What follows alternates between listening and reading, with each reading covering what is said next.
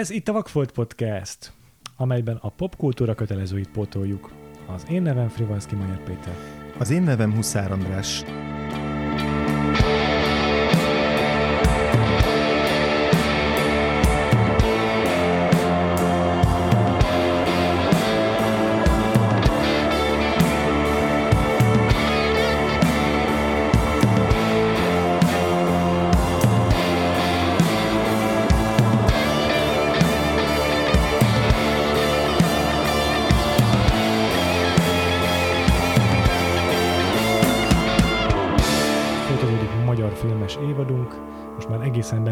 Sűrűjében, és eljutottunk az 1978-as, egészen konkrétan decemberben, 31-én bemutatott Bujék című filmig, amelynek a rendezője Szörényi Rezső, és ezt a filmet pedig a vendégünk Varga Feri választotta, aki itt ül velünk. Szia, Feri!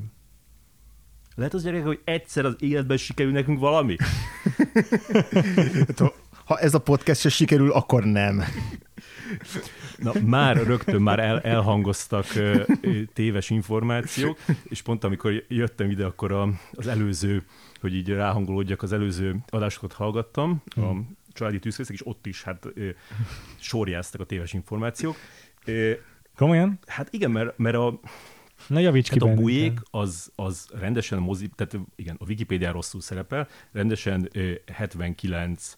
január 4-én került a mozikba, és a Családi tűzfészek pedig 79. január 25-én került a mozikba, wow. Ti pedig 77-et emlegetetek, hogy Tar Béla tudja ezt a 22 éves voltam hazugságot terjeszteni magáról.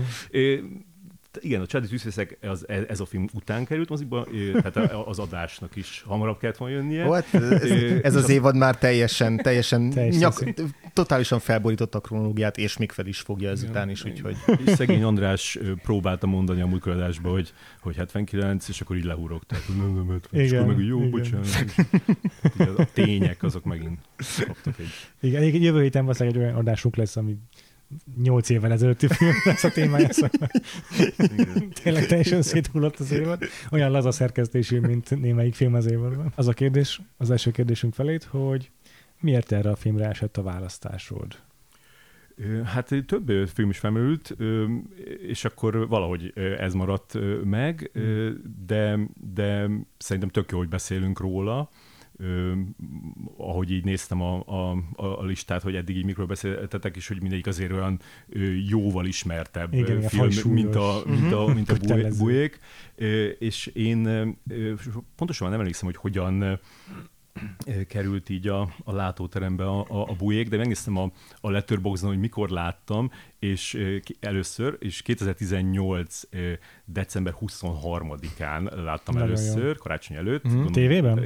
Nem, szerintem így megnéztem, és ez pont pár héttel volt a másik Bujék című film után, ami a teljesen idegeneknek volt a remake, és azt néztem, hogy akárhányszor szóba jön ez a film, mindenki úgy érzi, hogy le kell szólnia a Goda Kriszta féle Bujékot, ami hülyeség, mert az is egy nagyon jó film. Mm-hmm. Tehát az egy 4 csillagos film, ez egy 4,5 csillagos film, és akkor úgy nyilván amikor az a film kijött, akkor az okosok így elkezdték emlegetni ezt a filmet, hogy de volt egy Bujék, és akkor megnéztem én is, és nagyon... Ez ennyire friss élmény akkor. Hát 4 éve. Jó, hát úgy értem, hogy mintha nem egy ilyen karakterformáló fiatalkori élmény. Egy gyerekkori. Elkezdtem mondani, hogy mit gondolok erről De egyébként igen, ez valószínűleg így jó ez a film ebben az életkorban. Furcsán ismerte volna ki magát, ha nem tudom, 17 évesen ezzel kezded így a magyar filmekkel való ismerkedés, vagy nem tudom.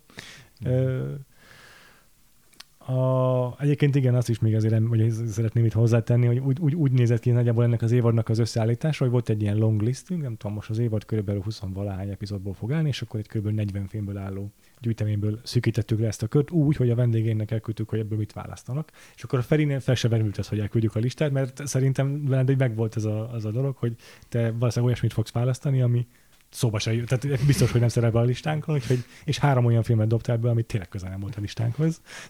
Úgyhogy, mert úgy voltam vele, hogy mondjál címeket, és ha akad olyan, ami a listánkon amúgy is rajta volt, akkor majd így esetleg azt fogom, arra foglak bátorítani, hogy azt választ. De szobas, hogy itt is. De így is voltam vele, hogy milyen jó, hogy olyasmit hozol, ami magunktól eszünkbe se jutna. Igen.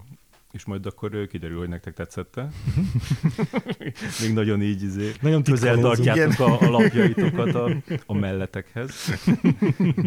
Hát elkezdhetjük ezzel is, hogy még tetszette ez a film. Aztán utána kicsit bemutathatjuk. Mm. András, neked hogy tetszett a Bullying? Rohadt jó film. Kifejezetten tetszett, de hogy igazából a második felére jöttem rá, hogy mennyire tetszik. Pontosabban inkább úgy fogalmazok, hogy az első olyan negyed óra, 20 perc, az még ilyen nagyon, nagyon útkereső volt. Nem néztem utána, hogy miről szól pontosan a film, meg az, hogy azt tudtam, hogy kik a színészek, akik szerepelnek benne, de hogy nem olvastam el még azt sem róla, hogy így mi az alapszituáció, és így a első 20 percben még kicsit nehezen találtam meg azt, hogy akkor pontosan mi a kapcsolat a szereplők között, meg így lassan esetleg, hogy ez egy napnak a története lesz, meg hogy ez egy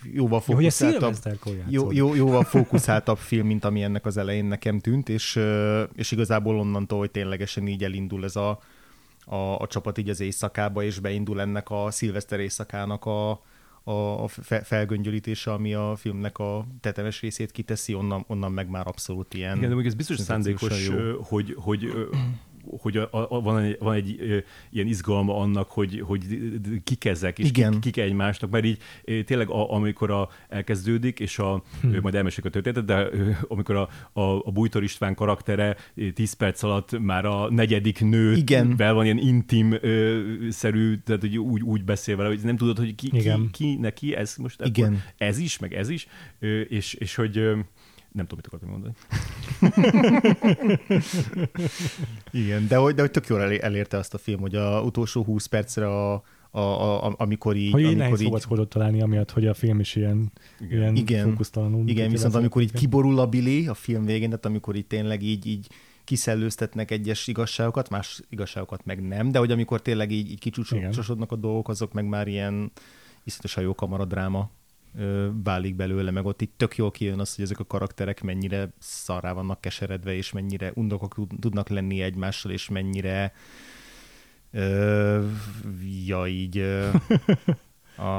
igen, erről majd még beszélünk. Meg szerintem azt is érdekes elmondani, tehát ugye iszonyatosan sűrű a film, igen. És összesen 78 perc, bár a IMDb szerint 85. Már alapból respekt, de valójában 78. Igen, de 78 perc, és már és van neki egy ilyen tök jó cold open-je azzal a mi ez, gulyáslevest, vagy bablevest akar enni, és veri az ajtót, és ez az ajtóverés, vagy ilyen, meg bútorok verés, ez többször is visszajön, és akkor valahogy arra eszembe jutott az a film, amiről már korábban egyszer beszéltünk itt a Mike és Nikki a híres ajtóveréssel. Tényleg. És most a végén, hogy az Esztergályos Cecília ott a bútor kezelésbe vette, akkor voltak ilyen flashbackjeim a Mike és Nikki végére.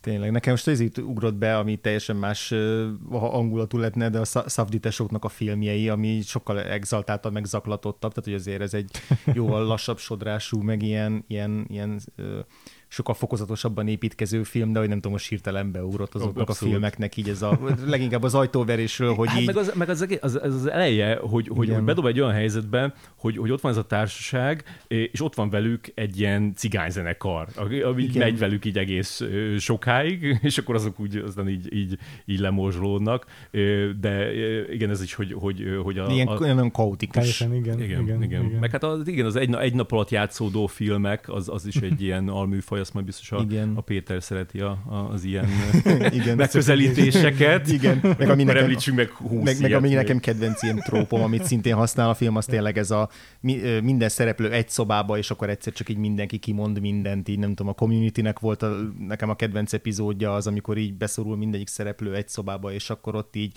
30 perc után egyszer csak így már tényleg mindenki mindent kimond valaminek a kapcsán, és akkor ebben a filmben is van egy ilyen kalapkörbe hordozós jelenet, ami picit hasonló, aztán így majd megbeszéljük, hogy ott mi hangzik el, meg mi nem, de hogy én nagyon-nagyon szeretem ezt a forgatókönyvűri trükköt, amikor így bezárja a szereplőket egy szobába, hogy na most akkor így ki kell derülnie az igazságoknak, mert hogy így eddig még így lehetett így egymás előtt nem tudom, áskálódni, meg így nem kimondani dolgokat, meg elhallgatni dolgokat, de akkor most megtörténik, és egyébként tökéletes a filmben az, hogy igazából nem hangzik el minden, tehát hogy így Lehetne az is, hogy akkor tényleg mindenki mindent kiszellőztet, és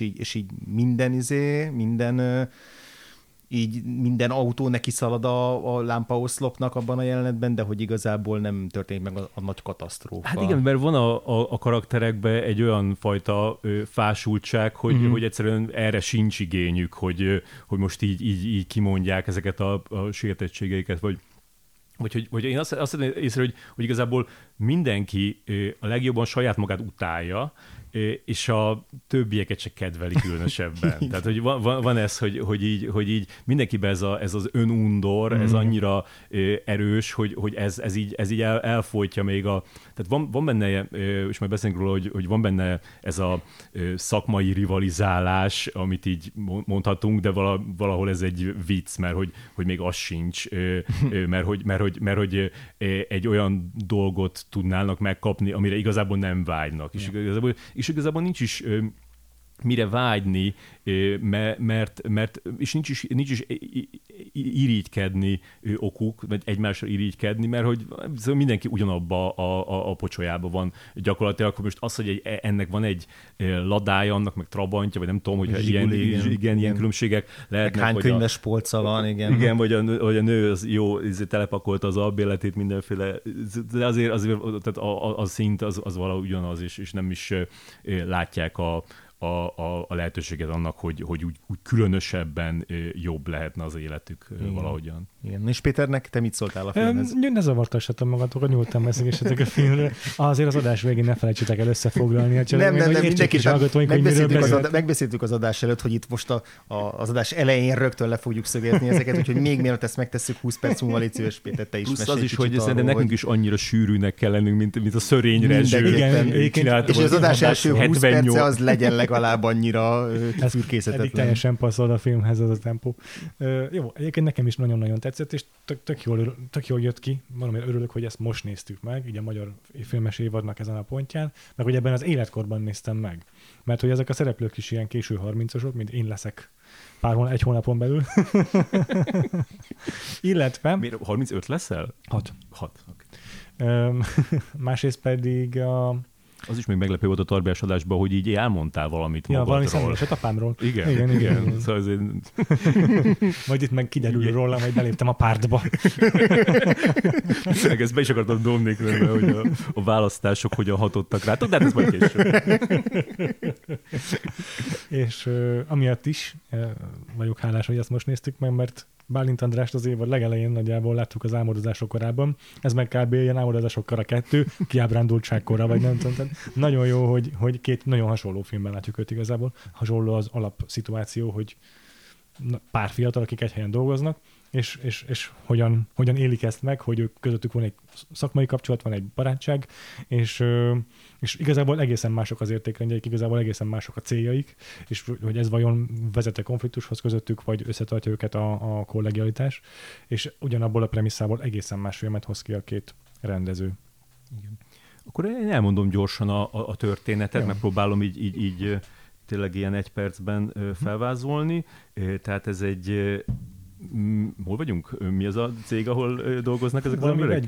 Vegyi, igen, valami tehát ilyen vegyi. Igen, vegyészmérnökök, igen. És a főszereplő az 3 vegyészmérnök, 2 férfi és egy nő, Laci, akit Bújtor István játszik, Gyuri, akit Bálint András játszik, és Kati, akit pedig Bodnár Erika.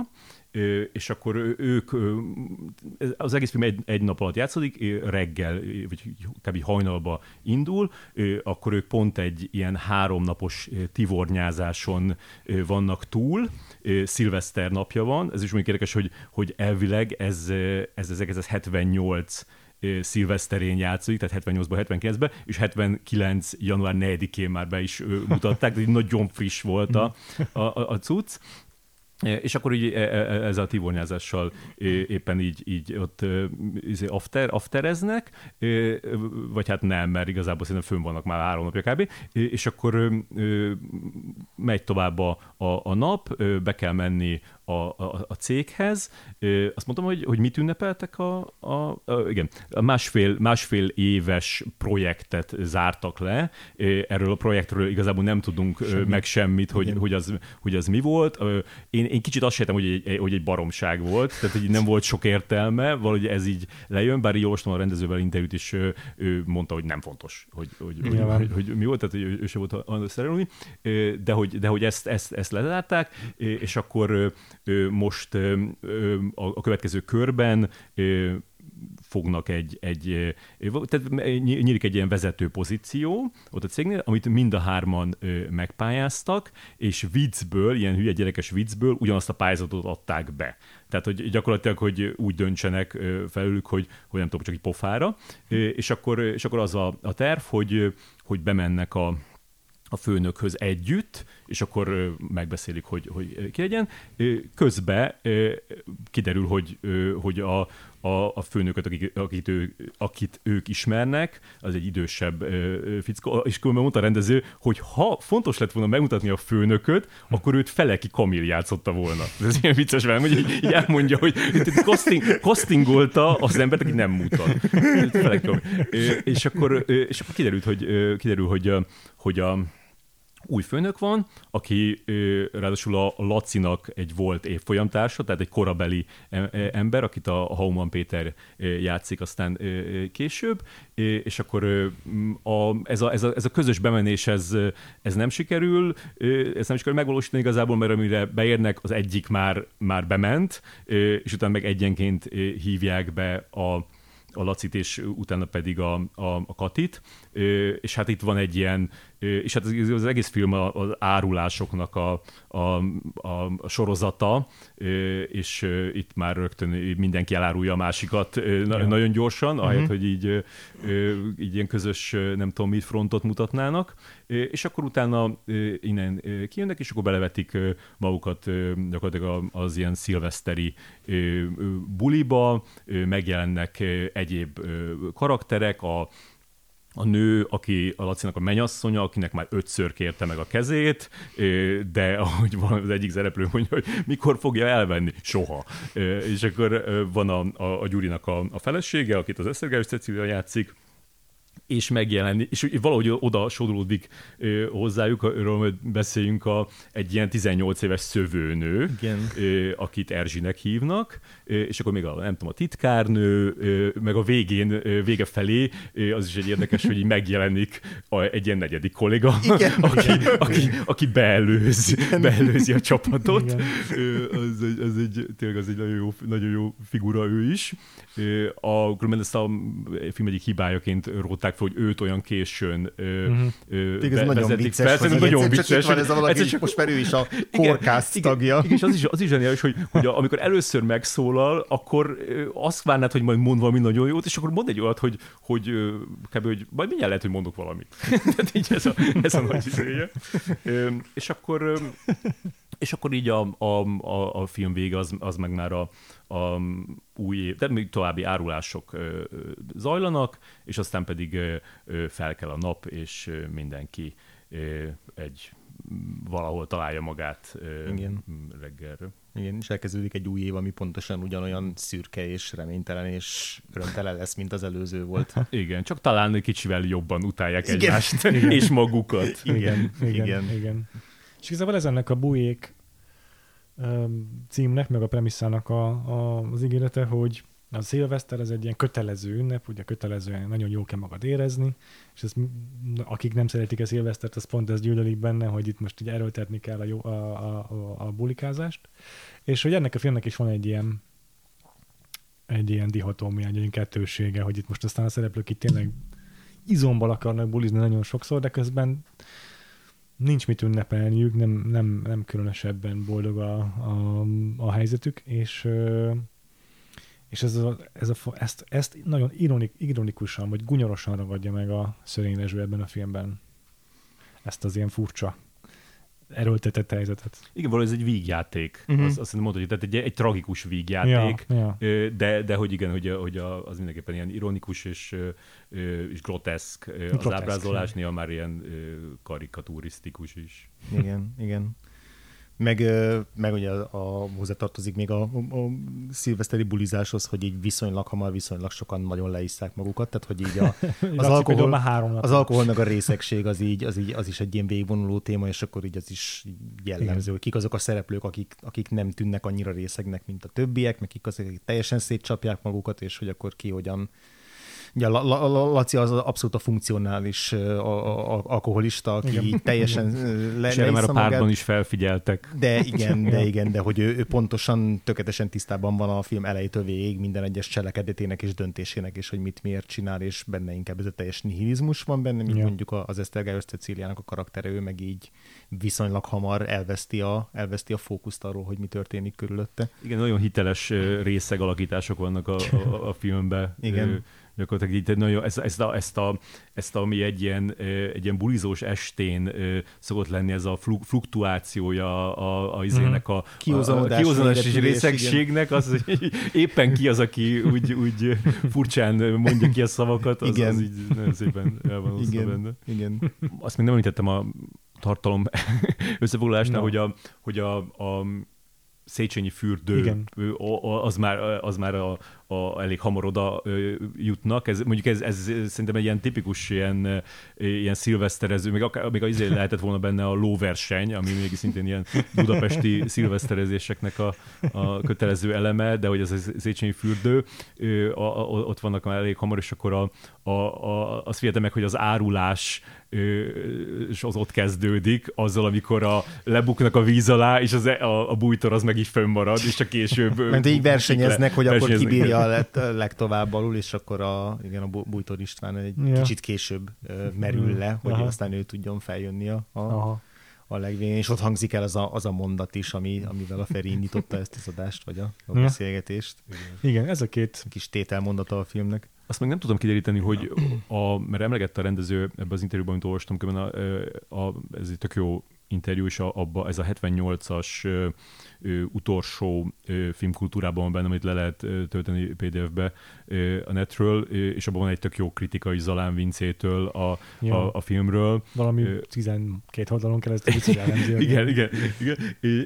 És hogy ott említi a rendező, hogy az improvizációval kísérletezett ebbe a filmbe, de azt, hogy ennek milyen volt a szintje, azt nem tudom, mert nagyon jól megírt dumák vannak benne, igen, aztán már említettük is, és most, hogyha így meg kéne mondani, hogy vajon melyik lehetett az improvizáció, akkor úgy gondolom, hogy jól lehet, hogy az pont, de hogy így igen, nyilván pontosan nem tudom, de hát azért abban biztos vagyok, hogy az ilyen sarokpontok azért le voltak rakva, hogy mire kell kiukadni, például abba, amit már említett, ez a konfrontációt az irodába, amikor a Gyuri karakteréről kiderül, hogy belépett a pártba, de az is olyan szépen van megcsinálva, amikor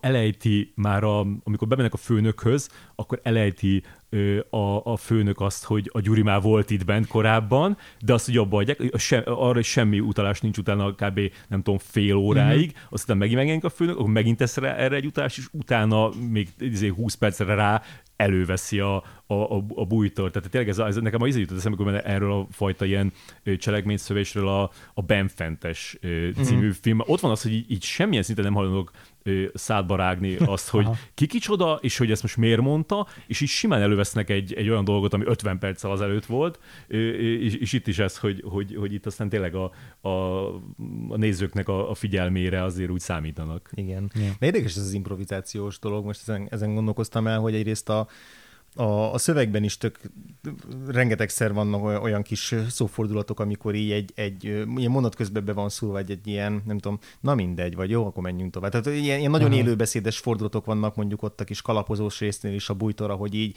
mindenkihez oda megy, ott is vannak ilyen kis közbeszúrt, ilyen kis félmondatos kis fricskák, meg poénok, amiket nagyon természetesek. Valakinek nem frappáns a dumája, csak így mond valamit, és akkor ezt így hagyják, mint például a későbbi főnök is.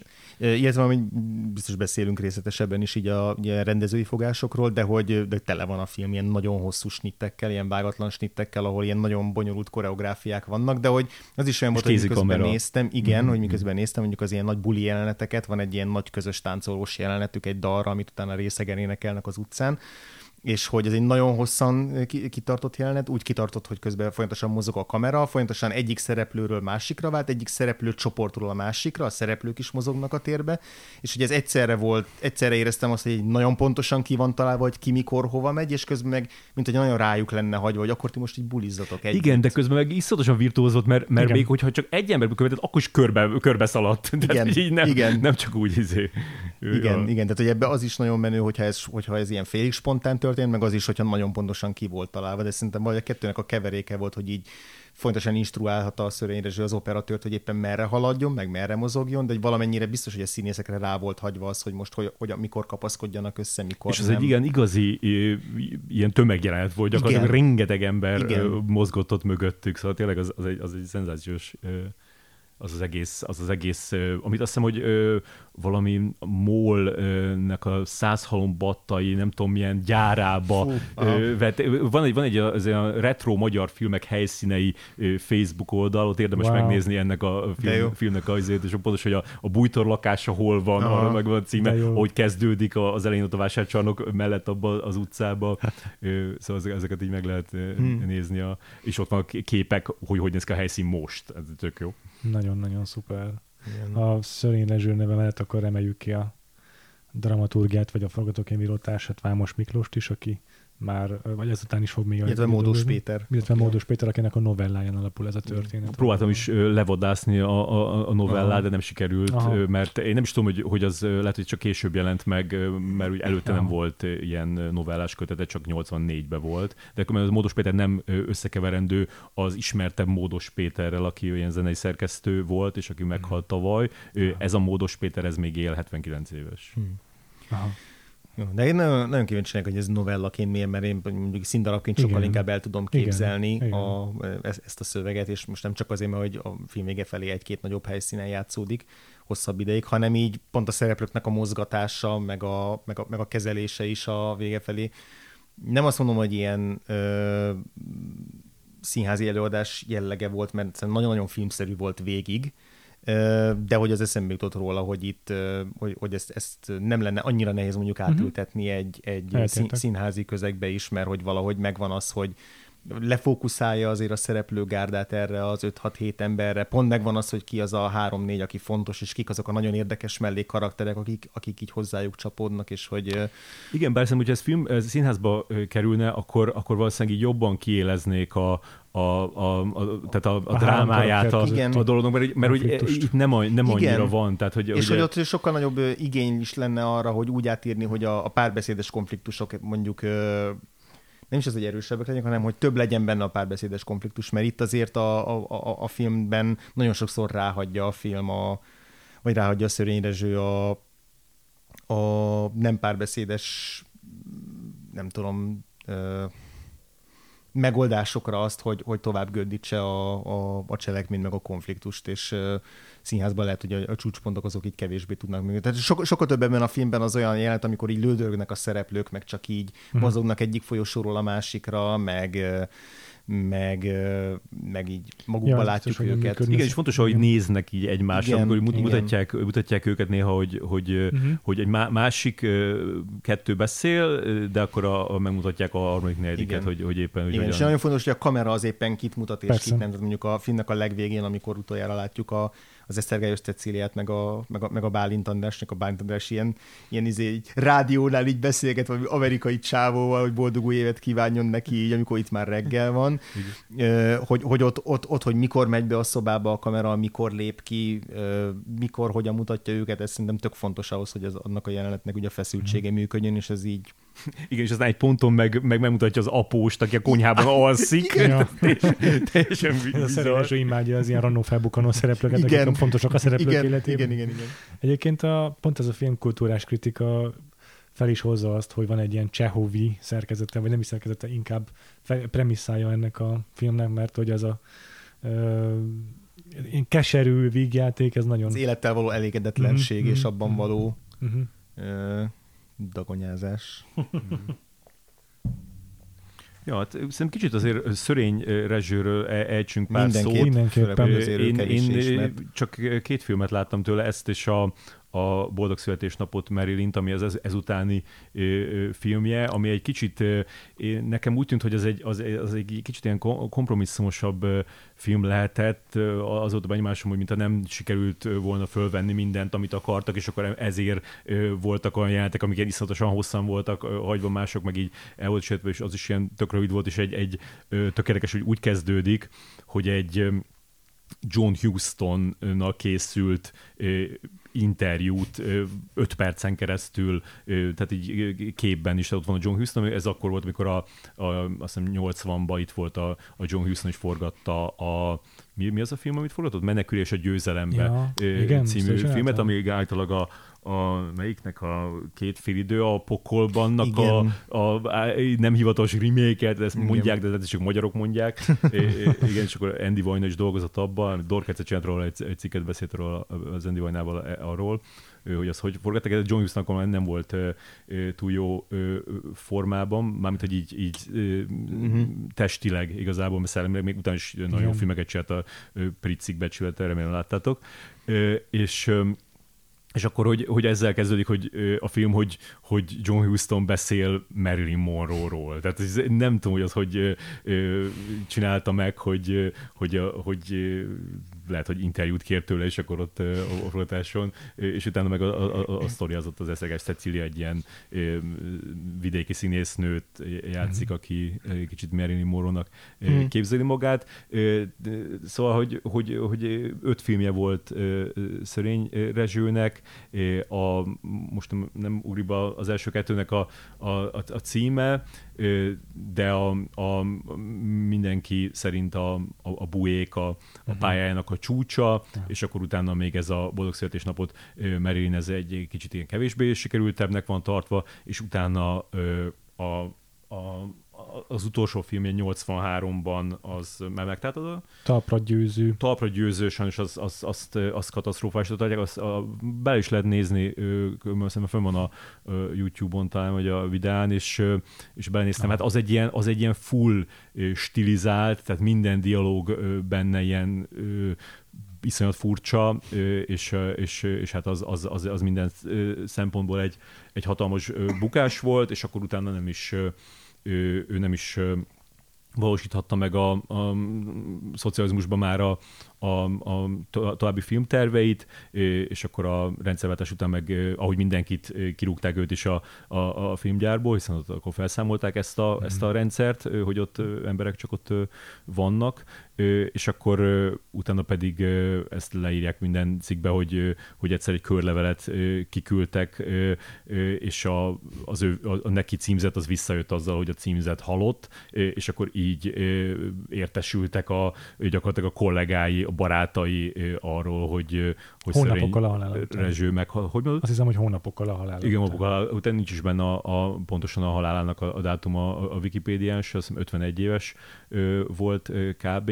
Amikor elhunyt, és hát 37 volt, amikor ezt a filmet csinálta, tehát gyakorlatilag a saját korosztályáról csinálta. És hát az első filmében ott egy ilyen intézet is gyereket próbálnak így integrálni a társadalomba, ilyen pszichológusok, és az is tök érdekes, hogy mesélte, hogy ezt a fiút, akit tényleg egy ilyen javítóintézetbe talált erre a szerepre, a film után még próbálták oda hozni a filmgyárba, hogy ott dolgozzon valamilyen segédmunkából, meg hogy állandóan hívták, tehát hogy így kicsit így befogadták, hogy így járt hozzájuk így ebédelgetni, meg vacsorázgatni, és akkor egyszer így mondta a srác, hogy hogy bocs, de nekem ez, tehát nekem a ti társaságotok az valahogy nem ad semmit, és így nem érzem jól magam veletek, úgyhogy én megyek vissza a haverjaimhoz, és akkor így nem sikerült ez a, tehát mégis a film is arról szól, hogy nem sikerül ez az integráció, és hát az életben sem sikerült, és aztán a másik film az pedig egy óvónőről szól, akinek nagyon rossz körülmények között él, és erre reakcióként így megnémul, tehát nem beszél, nem szól senkihez, nem kommunikál, és akkor őt beviszik egy ilyen intézetbe, és akkor ott már nem tudom, hogy mi történik vele. Kíváncsiak, hogy ti hogyan értékelitek, vagy mire véltétek azt a figurát a filmbe, aki úgy megjelenik a társaságukban, és gyakorlatilag végig velük van, pedig hát egy 18 éves vidéki szövőnő, és már gyakorlatilag a második jelenetben ott van is, majdnem a legvégéig velük van, hogy őről mit gondoltatok, hogy ő mit jelent ebbe a sztoriba? Én nekem gondoltam, fogalmam sem volt arról, hogy ő hogy került oda, igen, és igen. Kicsoda, és mi köze van a szereplők között. Tehát, hogy nem csak a szimbolikus jelentőségért nem értettem, hanem az se, hogy ő tényleg hogy csöppent bele ebbe a filmbe egyáltalán, és kicsoda, de hogy ez viszont végig tetszett, hogy van egy ilyen random ember ebben a társaságban. Tehát, hogy ott mindenki ismeri egymást, és ott van valaki, aki néha így mond valamit, és akkor mindenki így ránéz, hogy jó, oké. Igen, és az aztán beszélgetek tovább, tehát hogy így az, igen, nagyon jellegzetes. Aztán megkérdezi tőle pont az eszeges tetszik, hogy te ki is vagy, és mondja, hogy senki. És akkor mondja, oké, jó. Igen, és szerintem ez egy csomószor ténylegesen létező dolog, tényleg megtörténik az, hogy így vagy egy népesebb társaságban, és akkor van valaki, aki így oda csapódott valaki részéről, és igazából így próbál valahogy így becsatlakozni, és így egyszerűen lepattan folyamatosan, mert hogy már megvan az összeszokott dolog így a társaságban. Igen, de közben meg ő tehát hogy még, hogyha használunk olyan szavakat, hogy joviális, akkor ő meg olyan kiegyensúlyozottnak tűnik, és szerintem az a funkciója annak a figurának, hogy ő viszont tényleg úgy néz ezekre az emberekre kicsit ilyen csodálattal, vagy irítséggel. Tehát, hogy még most belecsöppen egy olyan társaságba, akik így új. Igen, tehát ezek valahol vannak az életek, ezek úgy új, nagyon komoly dolgokról beszélnek, meg megy ez az intrikázás, ez is biztos olyan izgalmas neki, de hogy szerintem ez benne van, hogy még ezeket a nyomorult alakokat is irigyeli valaki, és hogy kicsit így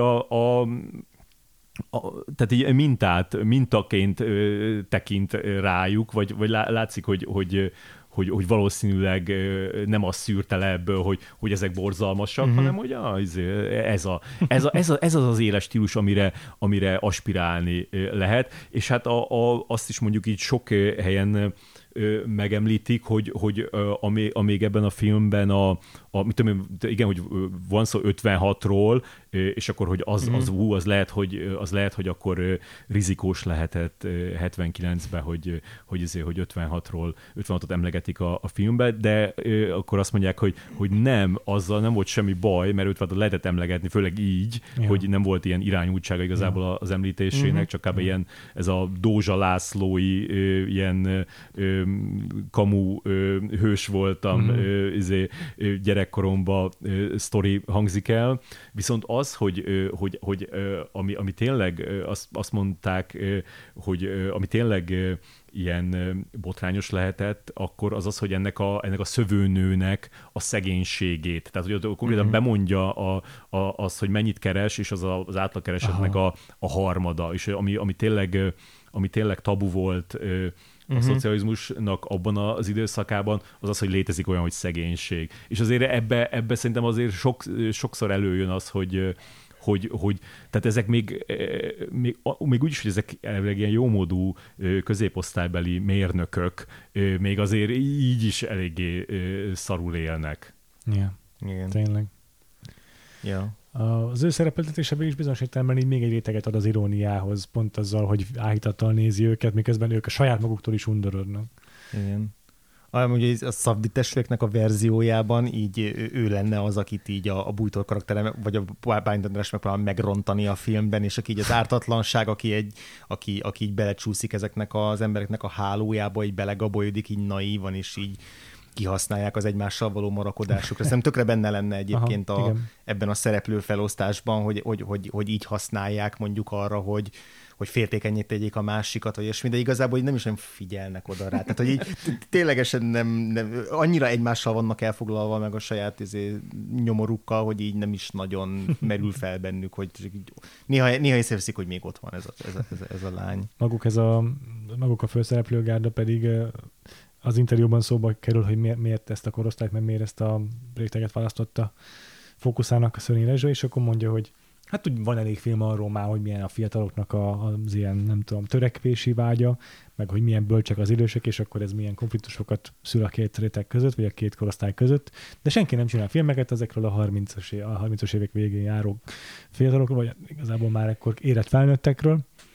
És akkor most erről csináltam a filmet, és milyen szomorú, hogy ez a leg nem tudom, olyan lehangolóbb ábrázolás ennek a korosztálynak. Ennek körülbelül abszolút pár darabja az ajándék, ez a nap, ami tök hasonló, igen, tök hasonló korosztály és tök hasonló sztori, amit már említettetek az előző műsorban, és azt nem tudom, hogy azzal foglatok-e foglalkozni, de nem. Gotára nem. És hogy hát igen, meg ebben is ez, ami a családi tűzfészekben is, meg ott is, a lakáskérdés nyilván megkerülhetetlen, de hogy és ez egy undorító szó, de ez a nemzedéki közérzett film, ez talán ekkor, bár nem tudom, hogy mondjuk az ártatlanságkorát is már annak nevezték-e, de mondjuk érdekes lenne megnézni azt, hogy 35 évvel később az Erneláik farkaséknál, amire szintén ezt mondták, és gyakorlatilag ugyanennek a korosztálynak az élethelyzetét mutatja be, hogy mi változott, és hogy változott. Hát úgy hangulatra nem sok. Tehát, hogy vidámabb nem lett senki. Hát nem tudom, hogy az ártatlanság korára mondták-e, hogy nemzedéki közérzett film, akkor inkább szerintem abban így jöttem filmskatójába kerül be, és van is egy ilyen, szerintem egy ilyen vízválasztó a kettő között, hogy a... De van, ez nem az a címe, mi a címe annak? Álmodozások, de jó, elnézést. Igen. Én is éreztem, hogy lehet, hogy nem ez a cím. Úgy mondtam. Most már maradjon benne, sőt duplázd meg. És az a különbség szerintem a kettő köz, hogy az álmodozások korában egész egyszerűen az a generáció, nagyon fiatalok, a 20 évesek, akkor a 20 évesek azok tényleg tele vannak reményekkel, meg a jövőjükről szól az a film elsősorban, és itt meg a teljes lebontása ennek, és dekonstruálása ennek az egésznek, és nem lehet egy lapra tenni szerintem ezt a kettőt. Még akkor a rendezők habitussal szerintem azért Szabó István sokkal egy optimistább ember, tehát soha nem tudna egy ennyire lehangoló filmet csinálni, ennyire nyomasztó filmet csinálni. Ja. Egyébként, amit a Szörnyi Rezsőről még elmondhatunk, ami nem hangzott el, de végül is az összefoglalóban ebből kiderül nagyjából, hogy ez a 4 film vagy 5 film, amit csinált, ez így egy évtizeden belül történt meg, és erre szűkül az ő teljes karrierje. Úgyhogy, itt így a 30 éves korában csinálta a filmet, a 30-as éveiben, és aztán vége. Igen. Szerintem színészekről beszéljünk egy kicsit. Tök érdekes a Bújtor Istvánnak ez a korszaka, vagy hát igazából ez most jól nem tetetem, hogy nagyon ismerném az ő karrierének a minden izéjét, de az biztos, hogy itt volt gyakorlatilag az Ötvös Csöpi előtti időszaknak a vége, és hát ő tényleg az, aki a karrierének a második felével, nem azt mondom, hogy felülírta az elsőt, csak hogy annyira az ragadt meg az emberekbe. Igen, de annyira azt érezték meg, hogy igazából egy ilyet látni tőle, még úgyis, hogy például én már nagyon rég nem láttam Ötvös Csöpi filmeket, tehát annyira nem él bennem annyira frissen, de még így is nagyon él bennem, és az, hogy tehát ez a rácsodálkozás, hogy ja, Bújtor Istvánnak voltak ilyen igazi, ilyen rendes, nagyon jó alakítása is, pedig hát volt neki 15 évnyi legalább, vagy nem tudom mennyi ott előtte, és hát ez az egyik közülük. Eszembe jutott az, hogy nekem az egyetlen kb. Ilyen igazi, ilyen újságírós, ilyen oknyomozós tevékenységem az egy napra szűkült, még pedig azon nap, arra napra, amikor meghalt Bújtor István. 2007? Igen, azt hiszem 2000, na jó, ezt meg kell nézni, mondjuk 2009 talán? Igen, talán. És az volt, hogy valahogy, tehát akkor lehetett tudni, hogy történt vele valami, de úgy nagyon homályos volt homályosok voltak az infók, és akkor valaki, már nem hiszem ki, de leadta nekem füles, meghalt Bújtor István. Ez délelőtt, így mondta valaki, meghalt Bújtor István. És akkor elkezdtem, így tényleg így hívogattam a veszprémi kórházak, mindent, tehát így mentem, és mindig, tehát ilyen tök izgalmas voltam, hogy mindig mondta, valakivel tudtam beszélni, és ő mindig mondta, hogy ő nem mondhat erről, de hogy megadja valakinek a számot, aki megmondhat. És körülbelül tényleg ilyen 25 embert hívtam így sorba, és akkor eljutottam a valami veszprémi önkormányzatnak a nem tudom, valami felültem a veszprémi megyei önkormányzat alelnökéhez, és így tényleg, mint a filmekbe, hogy így mondtam neki ezt, és akkor ő így kimondta, hogy igen, 2 órával ezelőtt meghalt. És akkor megírtuk mi, és mindenkinél hamarabb írt ott az Origóba Bújtos Bori, már addigra megírta a cikket, csak oda kell rakni ezt az elejére, és akkor így nem tudom, fél órával hamarabb ment ki nálunk, mint mindenhol, de hogy hát ja, ez mondjuk egy nagy meglepetés volt, nem tudom, hogy emlékeztek arra, 67 éves. Igen, mindig ilyen nagyon ilyen egészségesnek tűnt. Ja. És a Ferencváros Károly meg bőven túl is élte a 2 testvérét, tehát még csak azt sem mondhatjuk, hogy ez így nem tudom, genetikailag kódolva volt belé. Egyébként, ha már így a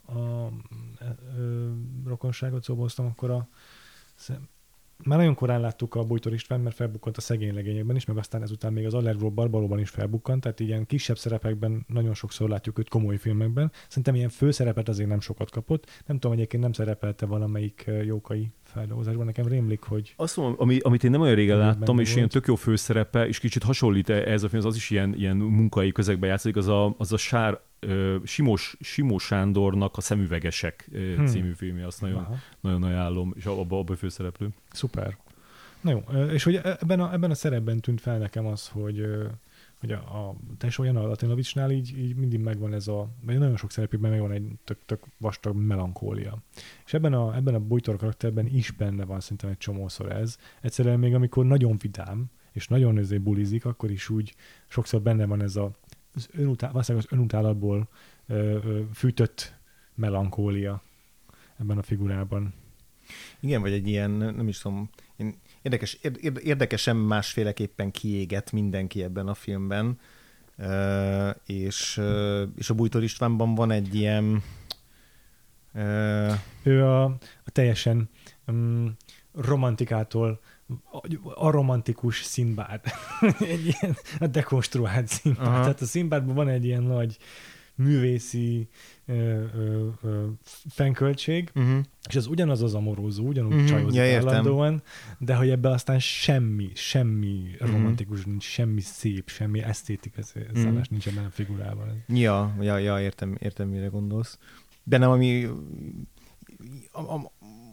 bennem inkább egy ilyen troll karakter, tehát aki így szereti látni, ahogy így ég a világ, így maga körül, így a saját környezetében. Tehát, hogy így... az egyik legjobb, legillusztrésabb jelenet, amikor elkezd a tenyeréből olvasni egy cigányasszony, és akkor mondogatja neki a Bújtor, hogy ne a pozitívokat mondja valami szomorú, mondja valami rosszat. Csak a rosszat mondja. Igen.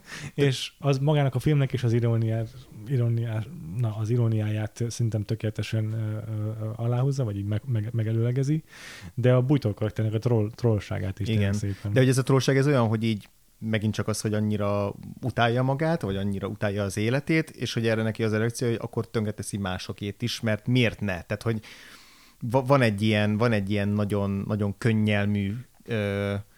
könnyelmű jellege annak, ahogy mondjuk ugye lefekszik az eszelgelyős Cecíliával, aki a Bálint András karakterének a felesége. Tehát, szép hogy szót használtál, lefekszik. Arra, hogy ott történik. Igen. És hogy ott is az aktusnak a végén így teljes közönnyel húzza föl a cipzárt, és próbál távozni. De van abban is egy ilyen méla undor. Persze, igen, csak hogy így igen, erősebb volt ott az, hogy neki mennyire nem jelent itt semmit az, hogy ő itt most... De szerinted akkor mi történt? Mert hogy konkrétan, mert nekem úgy tűnt, hogy ha nem tudta volna befejezni. Ja, aha. Tehát, hogy én, mint hogyha egy ideig így ment volna, és aztán úgy minden szempontból lelankadt volna a kedve, és akkor úgy valahogy úgy kicsúszott ott, és akkor elrakta, de hogy nem úgy volt a jelenetnek a izéje, hogy... Igaz. Szóval az a legnyomorultabb jelenet a filmben, és a legkíméletlenebb, de én azt úgy értelmeztem, hogy az nem volt egy kölcsönösen kielégítő aktus, vagy legalábbis. De mint hogyha még csak most így gondolkodom, hogy mint hogyha még a Bújtor karakter lenne az, aki magát egy kicsit ilyen erkölcsös ember képébe szeretné látatni. Néha, vagy legalábbis ahogy a Bálint András karaktert előveszi a végén ebbe a pártba belépés, igaz. Meg ez a nyomulása miatt kicsit úgy, mint hogyha ő neki valami értékrendje lenne abba, hogy mondjuk hogyan viszonyul ez a dologhoz, de mondjuk az lehet, hogy csak egyszerűen az, hogy tehát a Bálint András karakter az egy ilyen nyerészkedős, ilyen gerinctelen típus, ő meg ilyen inkább ilyen ellenálló, vagy ilyen csak, szóval, hogy úgy reagál a dolgokra, hogy csak ne úgy, tehát hogy bármi legyen, csak ne az, ami amúgy lenne. Tehát hogy kicsit van ez a hozzáállása ott a munkahelyi dolgokhoz, tehát nem tűnik úgy, mint hogyha ezt mondjuk a Szörény Rezsőtös megkérdez, vagy beszél erről, hogy igazából mindhárom főszereplő alkalmatlan arra a posztra, amire pályázik. És hát a Bújtornak lehet, hogy csak az én erőltetett párhuzamkeresésem, de van ez mikor beszámol az 56-os sérüléséről, hogy akkor 18 éves lehetett, mert érettségizett, azt mondja 56-ban, és hogy nézett ki az ablakon, és meglőtték.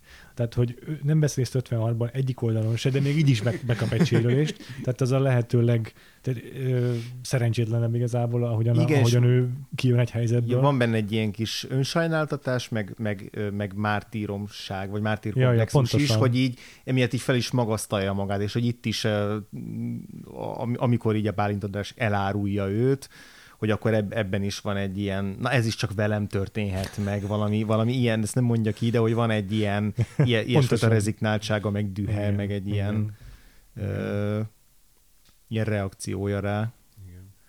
Ja, a Kati meg ő meg így a legfanyarabb, meg legundokabb mindegyikük közül, ami nekem borzasztóan tetszett. Tehát, hogy ő ténylegesen az, aki mindenkinek beszól, mindent lát, élvezi azt, hogy így kavar össze-vissza, markában tartott dolgokat, így mondhat annyit, hogy na hát én olyat tudnék most mondani, tehát hogy így nem azt mondom, hogy élvezi, mert szerintem ő se élvezi így nagyon már semmit, de hogy ő így ugye a többieknek a már kialakult ilyen kis dinamikájába próbálja magát folyton beszuszakolni. Igen, de hogy azért annyira, tehát hogy nem akarja elvinni egy olyan pontig, ahol, tehát például amikor bezárja őket a WC-be, akkor még nem szól a másik nőnek, hogy úgy hallottam, hogy ott van, vagy nem tudom, hogy nem köpi be őket, vagy nem... Nem, de élvezi ezt a hatalmi pozíciót, vagy azt a fölényt, amit így meg tud szerezni magának ilyenkor, és így mint egy kicsit a maga szórakoztatására csinálná ezt. Igen, tényleg. A Bálint Andrásról, meg a Bálint András karakteréről meg azt mondta a Szörény ebben az interjúban, hogy az ilyen gyusziféle figurák egyszer majd túl sok elismerést kapnak. De talán kinevezik őket. Ugyanis az elismertetés érdekében tett direkt politikai lépéseiket én nem nagyon szeretem. Az ő viselkedése elég különös eset, és sajnos nem ritka. Elég határozottan. Ez nem az az idézet volt, ahol a rendező ugye a nézőkre hagyja, hogy megítéljék a karakter döntéseit. De akkor szerintetek már beszéltünk már erről, hogy ez az 56-os említés, vagy akár ez a szegénység említése, de hogy még mi lehetett az, ami mondjuk abban a korban ilyen, nem az, hogy botrányos, de hogy... Hát ez a szex jelenet elég durva, nem? Tehát, hogy nem volt egy explicit dolog, de úgy mégiscsak egy házasságon kívüli... Hát jó, de még szerintem azért a házasságtörés az azért nem volt már szerintem akkor tabú, de még én ezért gondoltam nem. Különben, amikor a tánc közben egy csomót így csókolóznak a nők, vagy csomóznak, hogy megcsókolják egymást, nem tudom, hogy előtte volt-e már ilyen magyar filmben. Ja. Ez nekem is eszembe jutott tényleg. Szerintem sok ilyen aprócska kis határfeszegetés van ebben a filmben. Azért hát igen, párbeszédekben is néha egy-egy olyan szó, vagy egy olyan kifejezés elhangzik, ami igen. Merész. Meg az, hogy ezen is gondolkoztam, hogy most egy ilyen filmet biztos nem tudnának megcsinálni ilyen állami támogatási rendszerben. Ja. Tehát, hogy annyira, hogyha mondjuk megnézzük, hogy de még egy rendszerrel korábban sem nagyon volt erre példa, talán az Egy Nap az, amelyikben megjelentek ilyen dolgok. Meg hát az Ernel Legdet az rendszeren kívül készült, igen. De hogy ez a fajta ilyen gorcső alá vesszük a társadalmat, ez már teljesen kiveszett a magyar filmből, és még nem is tudom, hogy ott, sajnos nem tudtam kideríteni, hogy ezt a filmet mennyien nézték meg a moziba, azért annyira sokan nem hiszem, de azért vicces, hogy tényleg volt ez a elkezdődött az év, és akkor bemutatták ezt a filmet, két hétre rá bemutatták a Családi tűzfészet, ez oké, ez 78, 79, így jártak így moziba. Így élünk mi magyarok. Igen. És aztán meg abban az évben volt még az ajándék ez a nap is, meg hát az Angiver az már ott volt februárban, tehát hogy azért kapták rendesen a pofájukra az igazságot. Ez már most már nem fenyeget ez a veszély. Igen. De egyébként erről itt elég expliciten fogalmaz még az abban az évben megírt filmkultúra kritika is, hogy ez így a 68 utáni Kádár korszaknak ez a teljes ilyen tehetetlensége, pangása, ezeket a szavakat, ezeket már Gerencsér használja, de a cikkben is egy csomót értekezik erről a szerző, ez a Zalán, hogy itt van egy ilyen korszellem. Mm. Ja, de akkor tényleg jutunk durva, hogy ahogy olvastam ezeket a cikkeket ma, hogy megint ilyeneket most nem írna le senki egy hát az egész ilyen kormánypárti médiában. Igen. Még hogyha mennyi színészekről beszélünk, a Haumon Péterről mindenképp akarok egy kicsit beszélni az ő karakterről, mert ez meg egy nagyon jellegzetes típus karakter, tehát már álmodozás korában volt a Sinkovics Imre, gyakorlatilag ugyanez az ilyen középvezető, aki tökéletesen alkalmatlan az ő szerepére, de nagyon nagy képű és nagyon megképzelt. Be van nem is nincs képben az szereplőkkel igazán. Igen, és így zseniális szerintem így magánszáma így a Haumon Péternek ez a tipikus ilyen urambátyám tegeződés és... Hájborzavadó, hogy még így rá is teszi a kezét a Kati karakterének. Igen. Előtt is, ahogy a bújtorral beszélt, ez így annyira tipikusan jellegzetesen szuper jól fogja meg ezt a negédes behízelgő, és kezdve végig tudod, hogy minden egyes mondatom mögött tudom, hogy ő ki fog baszni valahogy ezekkel a szereplőkkel, meg hogy így... Igen, meg ahogy vált igazából, ahogy előtte már meglátjuk őt, hogy beszélget a párt emberével, a Márkus Lászlóval, aki hát ő mindig iszatosan jó bármibe, itt tényleg egy villanás jut neki, de hogy az ahogy őt neki előadja magát, ott kicsit az helyre lesz rakva, ott elszállt vele a ló, de aztán amikor jönnek be a beosztottak, akkor ott már megkapják. Igen. Ja, tényleg nagyon-nagyon bírtam én is az ő felbukkanását. Ja, és hát hogy aztán meg az is egy ilyen örömteli dolog, hogy aztán később még megjelenik még egyszer a buliban.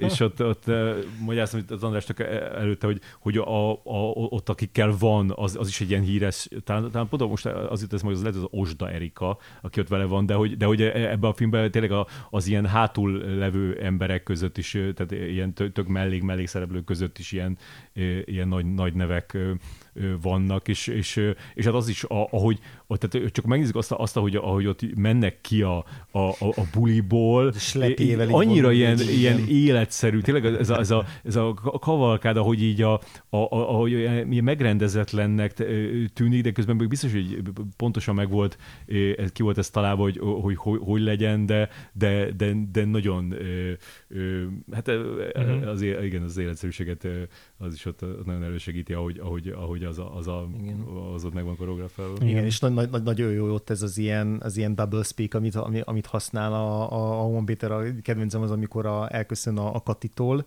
miután ugye kihúzza belőle azt, hogy hát ugye alkoholista a bújtónak a karaktere, a Laci, és akkor utána azt mondja, valahogy így fogalmaz, hogy nálunk itt a legfontosabb az, hogy őszintesség, hogy itt tényleg csak az igazságot akarjuk tudni, és ez ugye maradjon köztünk. Igen. Tényleg ez a semmi váltás nincs a mondaton belül, igen. Teljes ellentmondás. A főnök és a beosztott, és a főnök között is őszintesség, de ez maradjon kettőnk között. Igen, ez zseniálisan jó. Igen. Igen, ez a nézd, én az őszintesség híve vagyok, tehát ez így többször is így előjön a filmben ez, hogy a... Igen, és nagyon jó, hogy ezt így felismerik a Laciék is, és így ki is gúnyolják, tehát hogy a film végén ugye előadják az ő kis monológiát így egymásnak, hogy így mindannyiuk számára teljesen egyértelmű, hogy mennyire hamis ez az ember, de ugye ettől függetlenül tökéletesen tehetetlenek vele szemben, meg hogy így... Tehát, hogy nincs benne egy ilyen, nem tudom, ellenállás, vagy egy ilyen dac vele szemben, hanem csak így... Ja, persze, igen, az látszik, hogy itt a játékszabályok, a rendszernek a szabályai, az már az olyan mélyen tisztában van mindenki, hogy ez a tehát még valószínűleg az, hogy még nem merült fel, hogy itt bármilyen szinten így lehetne változtatni magán. Igen, pontosan. Igen, de és hogy amikor... ez a mondata, amikor ugye a Bálint András karakteréről lelepleződik, hogy belépett a pártba, és akkor ott valamelyikük hozzávágja, hogy hát ezt azt hittem kiedzeteltem, de most nem találom. De a lényeg az volt a mondatban, hogy mert hogy miért jó az, hogy próbáltok így kívülről változtatni, nem tudtok semmit sem változtatni, csak panaszkodni, vagy tudtok. Én ehelyett majd belépek, és majd belülről, és pont. És igen. Nem fejezi be. Nem mondja azt, hogy bomlasztani, igen. Igen, de ugye az a jó, hogy ebben a beszélgetésben szinte mindenki ilyen önhazugságban van. Pontosan. Meg tehát, hogy a Bálint András is, amikor az nyilván, amikor azt mondja, hogy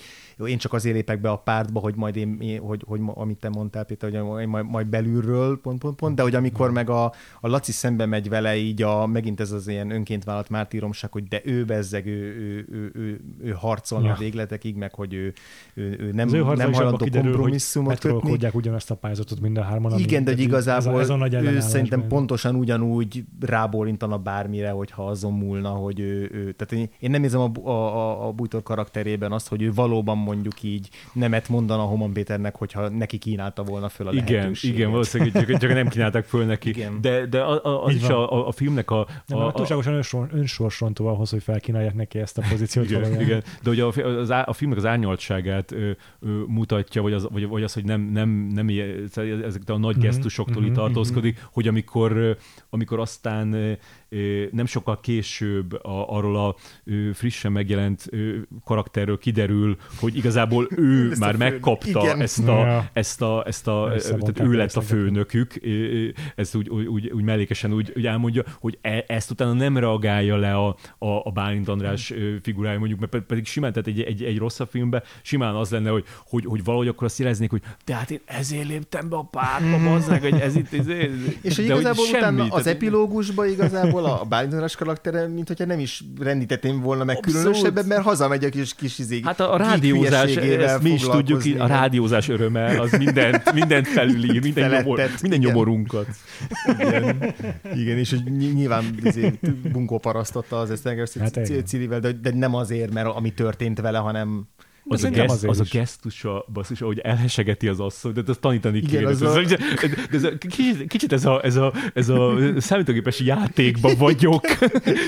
Azt hittem, hogy ez csak akkor jelent meg először az emberi gesztusok tárházában, de nem szól, már. Vagy oda se fordul, csak így legyint tűösen hátra.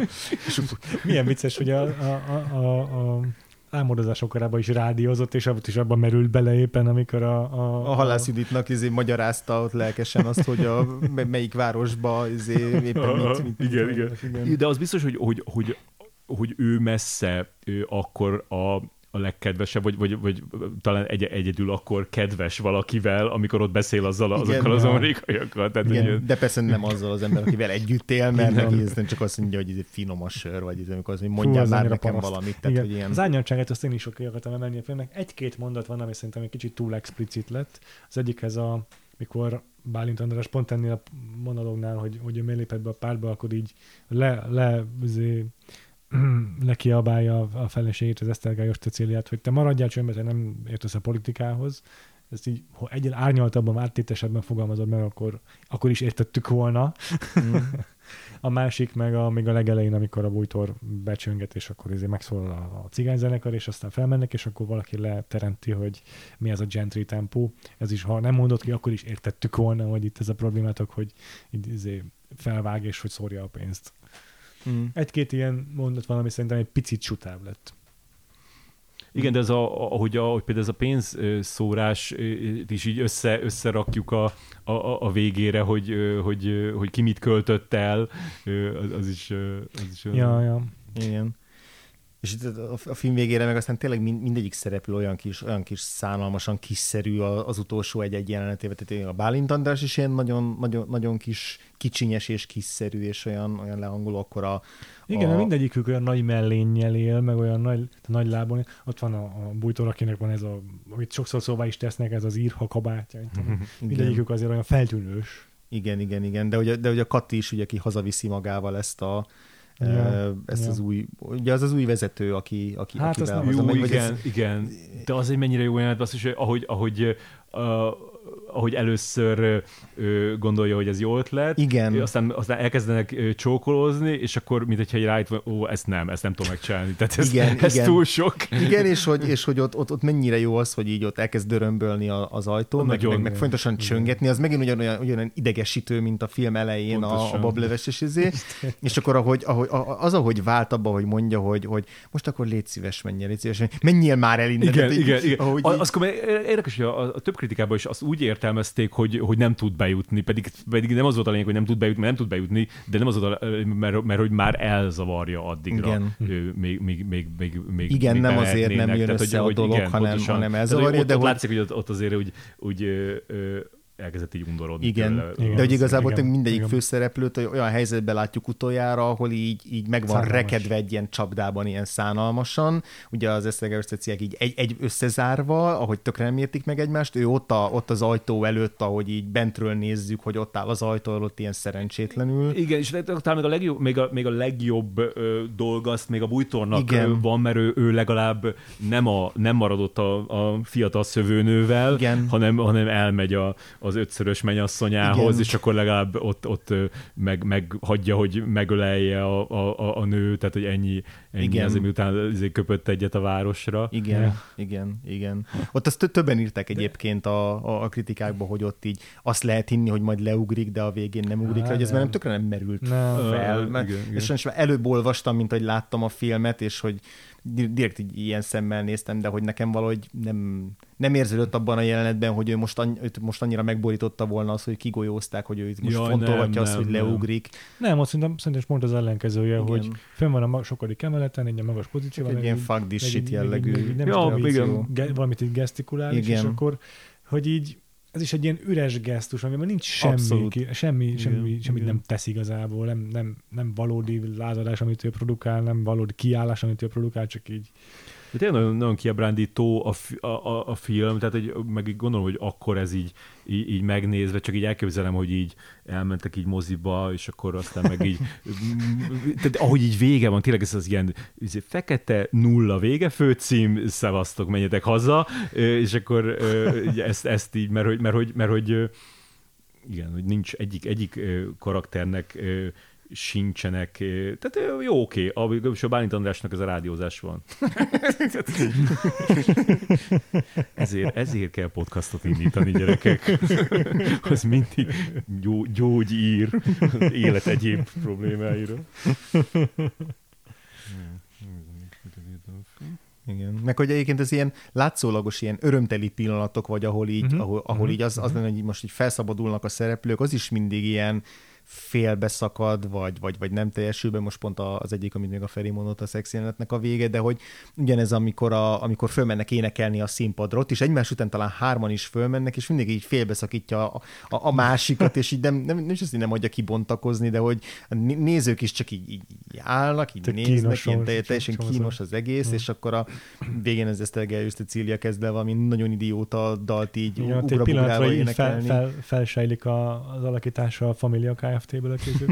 Igen, ott nagyon másmilyen, mint a több részben, nagyon más, hogy énekel, de még én arra gondoltam, hogy ahol viszont tényleg legalábbis a nők mindenképpen felszabadulnak, az a táncjelenet, és én kicsit azt is éreztem, hogy ott nem annyira volt, de kicsit kiestek volna a szerepeikből a csajok, egyszerűen túl voltak olyan snittek, amikor így túlságosan felszabadultak voltak, hogy túlságosan olyan örömtelen mozogtak, bár lehet, hogy ezt megadhatjuk neki, hogy most így ittak rendesen, persze, akkor egy táncba, tehát azért nem voltak annyira ilyen. Meg én abban is inkább ezt a Péter által már emlékezett ilyen izombolbulizást éreztem, mint az, hogy valóban jól éreznék magukat. Ja. De ott érdemes tényleg figyelni egyébként az arcokat, mert már önmagában abban a jelenetben egy kicsiben ilyen mikrokozmaszerűen benne van az, amit mondtál az elején az adásnak, Feri, hogy ki a bulinak éppen melyik pontján tudja így magát önfeledteni, hogy merül elő a buliban önfeledten, és ki az, aki fejben totál máshol jár, csak lélekben, vagy testben van ott a buliban.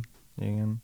És egyébként meg szerintem még egyszer emeljük ki azt, hogy mennyire jók ezek a nem igazán hivalkodó, de mégiscsak nagyon virtuóz ilyen egysnittesek meg kameramozgások, hogy nyilván ebben a jelenetben a legfeltűnőbb, de hogy egyébként is utána, amikor betörnek így a munkahelyükre, vagy így bemennek ugye késő, vagy így hajnalba ott a kis laborba, hogy és akkor ott van az a végső nagy beszélgetés, ott is igazából folyamatosan úgy követi a kamera egyik szereplőről a másikra, ilyen belső vágásokkal úgy vált át, meg úgy követi le azt a jelenet sort, ahogy így megy körbe, hogy a kalappal a Bújtor István, hogy így... Igen, és nem tudom, hogy nagyon... akkor szerintem ebben nem volt steadicam, mert szerintem Magyarországon még nem volt steadicam.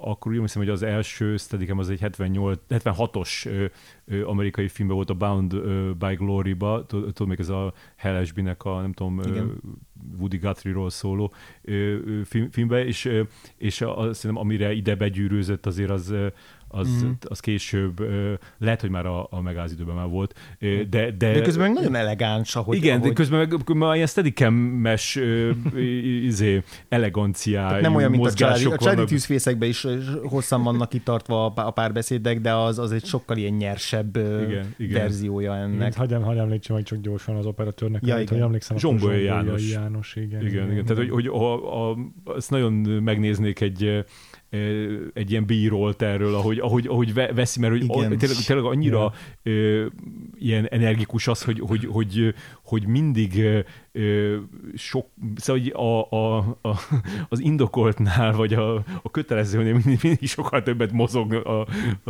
karakterek körül, de közben meg van az egésznek egy ilyen rohadt jó ritmus, de mégse egy ilyen, szóval nem egy ilyen Andrej Zulavszkis ilyen exaltált őrület, hanem csak egyszerűen ez a háromnapos Bender utáni még ilyen kis energia. Igen, meg hogy a kamera nem veszi át ezt az exaltáltságot, hanem ilyen tárgyilagosan rögzíti csak számunkra, csak azt én nagyon, nagyon elegánsan teszi. Meg egyébként szerintem nagyon... Nagyon jó volt végig a film bevilágítva, hogy nagyon, nagyon jó az, ahogy így ezeket az éjszakai helyszíneket kezeli, a külső-belső helyszínek között van az a jelenet, amikor ugye áramszünet van a film egy jelentős részében, és akkor van egy pillanat a himnusz alatt, amikor felkapcsol, vagy felgyullad a fény, és akkor minden hirtelen bántóan jellegtelen lesz, de közben még tök jól néz ki. Tehát a belsők is nagyon sokszor így az asztaltársaságnál se csak egy asztaltársaságot mutat, hanem így messze mögöttük az egész teret, így beleveszi a képbe a kamera. Hát, sokszor van nagylátószög, már rögtön az első jelenetben is így az egész utca látszik gyakorlatilag. Igen, tényleg. Szuper. Maradt még bennetek gondolat a filmmel kapcsolatban? Nem tudom, még ezzel a egy nap alatt játszódós, még lehetne valamit okoskodni. Nem készültem rá külön, de amúgy nagyon jó ötlet. Ez a magyar Dazed and Confused, mondjuk ki. Az 76-ban játszódik, ez 78-ban, de gyakorlatilag ugyanaz a sztori. Bálint András és Ben Affleck. Bújtor, mint Willy Wiggins. És hát a Parker Posey, az meg nyilván Eszteges Cecília. Igen, és Márkus László, mint Matthew McConaughey, magyar megfelelő. De akkor azt mondjátok el, most így nem tudom, hogy akár fél időben vagytok, nem? A magyar filmes izétekben, sorozatokban, hogy eddig... Mik a tanulságok? Ugye kicsit ilyen magyar filmes hogy amit eddig meg kellett néznetek, kellemes meglepetés, kellemetlen meglepetés, volt vidámság is, vagy csak a nyomasztás. Hát szinte csak a nyomasztás. Jó lenne, ha már vége lenne. Várjátok a külső, nem tudom, történést, hogy valami érez. Volt olyan film, amit a legtöbb film az nagyon nyomasztó, az igaz, de mondjuk volt azért olyan, amit pont mondjuk az álmodozás akkora, hogy ezt úgy rajongva néztük végig, szerintem mind a ketten, hogy ez milyen izgi, amit csinál itt a Szabó István. Én azért tehát nekem az a tanulságom, hogy én nagyon nagyon szomorú, hogy ennyire kihagytam eddig a magyar filmeket az életemből, mert egyiket se bántam meg, amit eddig megnéztünk. Igen, meg nem tudom, tényleg nagyon frissek azok a filmek, amiket nézünk.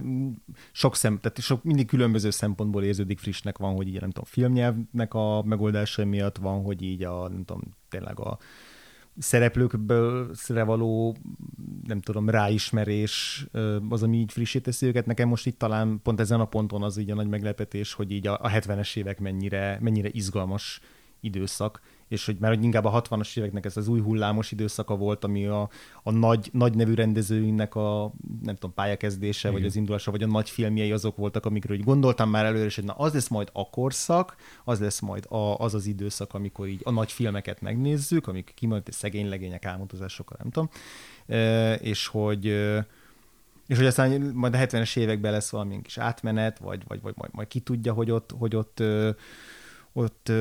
pontosan mi fog történni. De hogy fogockodott rajta. Igen. De hogy eddig még lépést tart a magyar film a nemzetközivel, igen, nem? Még hogyha egy kicsit később is. Igen, csak hogy nekem talán így, itt vannak azok a meglepetések, hogy nyilván szegény legényekről tudtam, hogy az majd nagyon izgalmas lesz megnézni azt, hogy a nemzetközi sodorba hogy illik bele, a magyar sodorba, a Jancsó, ezért, hogy de hogy így 70-es években pont az ilyen filmek, mint a Buék, amik kevésbé ilyen egyértelműen köthetők valamilyen, nem tudom, irányzathoz. Ja, bár lehetne mondani, hogy magyar Cassavetes, tehát hogy ha valakihez, akkor szerintem talán a Cassaveteshez hasonlít a legjobban. Igen, de hogy pont lehet, hogy pont emiatt egyébként így most nekem ez az ilyen legizgalmasabb időszak, hogy értetek, egy amerikai Anzix meg a Buék az mennyire két homlok egyenest ellentétes dolog, és akkor ott van még a Tarbéla, tehát hogy így tényleg teljesen különböző, hogy Ötödik pecsét az meg megint csak egy ilyen klasszicistább,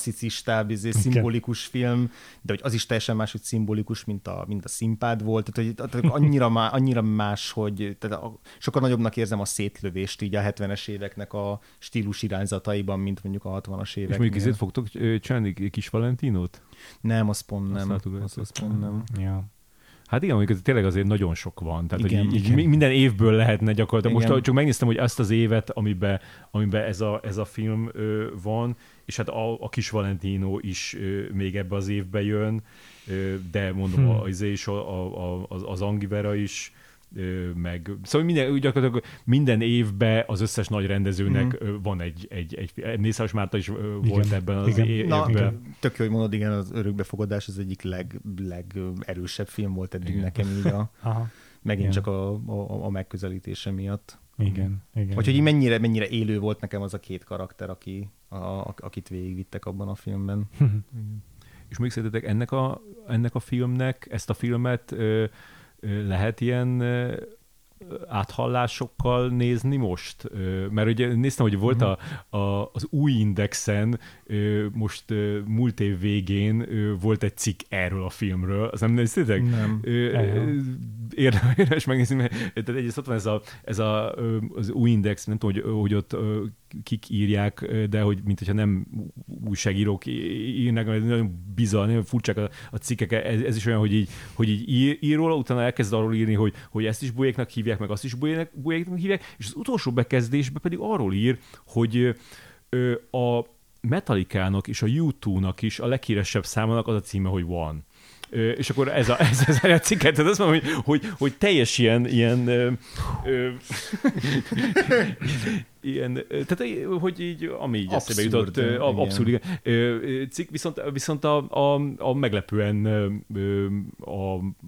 tehát, hogy már eleve a témaválasztás, hogy erről a film, egy cikk van erről a filmről 2021 végén, és hogy azért úgy Szörmentén úgy megemlíti azt, hogy így mi a mából nézve ez miben az ismerős.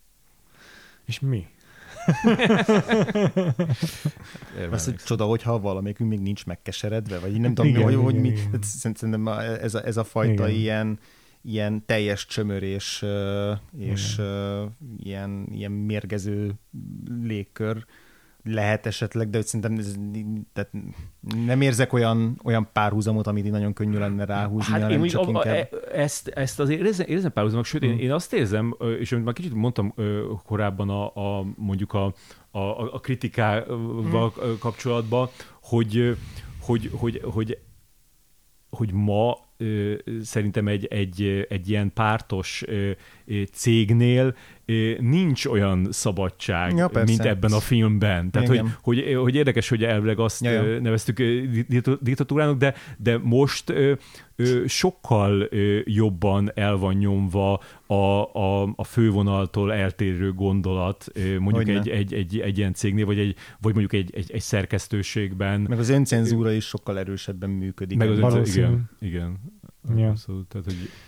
Nekem a film nem is annyira politikai aktualitása miatt volt szerintem ilyen élmény, hanem a magáról a 30-as évek, vagy a 30-as, tehát a késő 30-as évek korosztályának a megragadása az, ami szerintem totál jól öregedett, vagy az nem fog sose kiöregedni, legfeljebb odébb tolódni az életkori viszonylatban, de hogy ez a fajta ilyen görcsös ragaszkodás ahhoz, hogy a fiatalkorunkban mi volt nagyon jó, egy ilyen nosztalgikus dolog, de közben már a potenciál hiánya, ami azt kiváltotta, az így egyszerre találkozik és ütközik.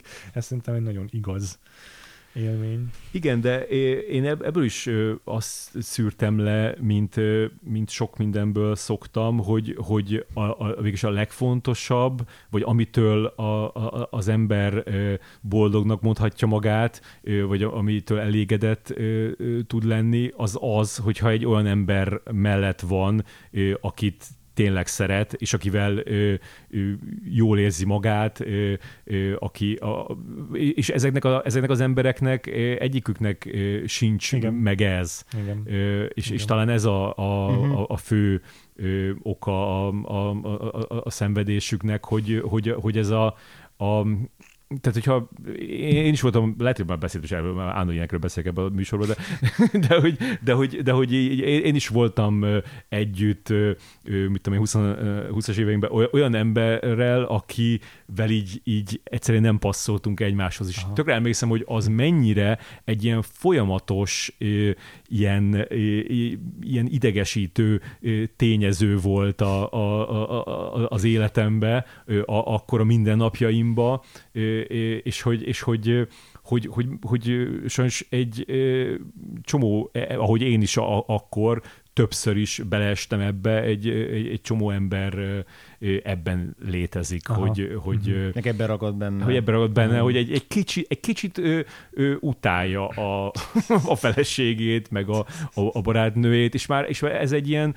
hogyha megnézitek, ez egy ilyen toposz is valahol így, akár a humorban, és ez az ilyen, utálom a feleségemet, ez alap, tehát hogy mint hogyha mindenki ez se. Úgyhogy igen, ez a áldoma. Ami egy picit szinten változott itt a 78-as felálláshoz képest, az az, hogy ezek a szereplők karrieristák egy olyan világban, ahol ez egy nem létező dolog.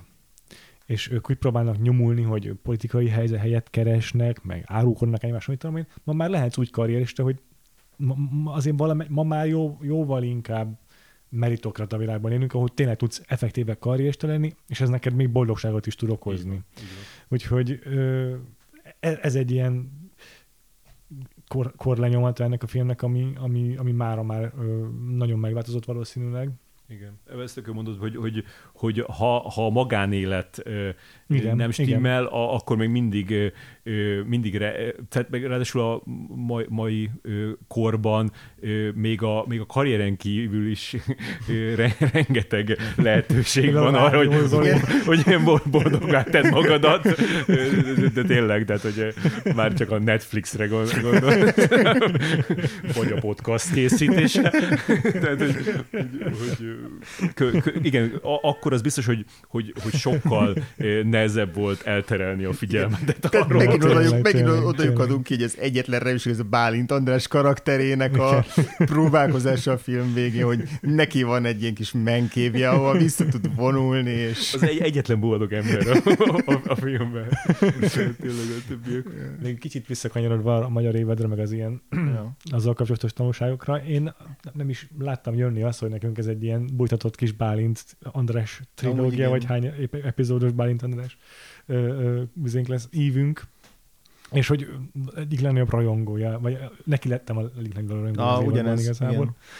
Igen. Én 2 éve már a járvány alatt interjúztam Bálint Andrással, kitaláltam egy ilyen sorozatot, hogy ilyen 65 fölötti színészekkel fogok csinálni, tehát ilyen legendákkal egy ilyen, hát ilyen körkérdés, de gyakorlatilag volt, összeírtam azt mondja, a 30 kérdés, vagy 35-öt, és akkor így azokat így fölírtam egy kis kártyákon volt, és akkor így húztam, és így, tehát a sorrend az nem volt adott, és ez néha tök jó dolgokat kihozott, hogy a biztos, hogy ha nem arra, hogy hogyan szeretnél meghalni, azután jön a nem tudom mi kérdés, akkor arra egészen más választ kap, mint hogyha fordítva van a kérdések sorrendje. És akkor még csináltam ezt a Zsús Katival, Szilágyi Tiborral, Trokán Péterrel, nem tudom kivel, egyiket se írtam be, egyiket se hallgattam meg,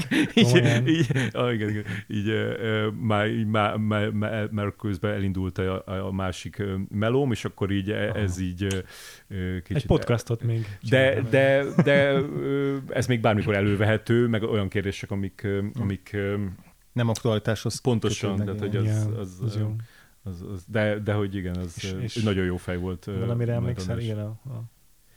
Igazából ami legjobban megragadt az, hogy az összes dolog, amit említett, ilyen emlékezetes szerepe, vagy emlékezetes jelenete, vagy amire úgy a legszívesebben emlékszik vissza, az mind olyan filmből volt, amiről soha nem hallottam, és mind olyan filmből, amit meg se tudtam szerezni utána. Tehát gyakorlatilag mind tévéfilmből volt.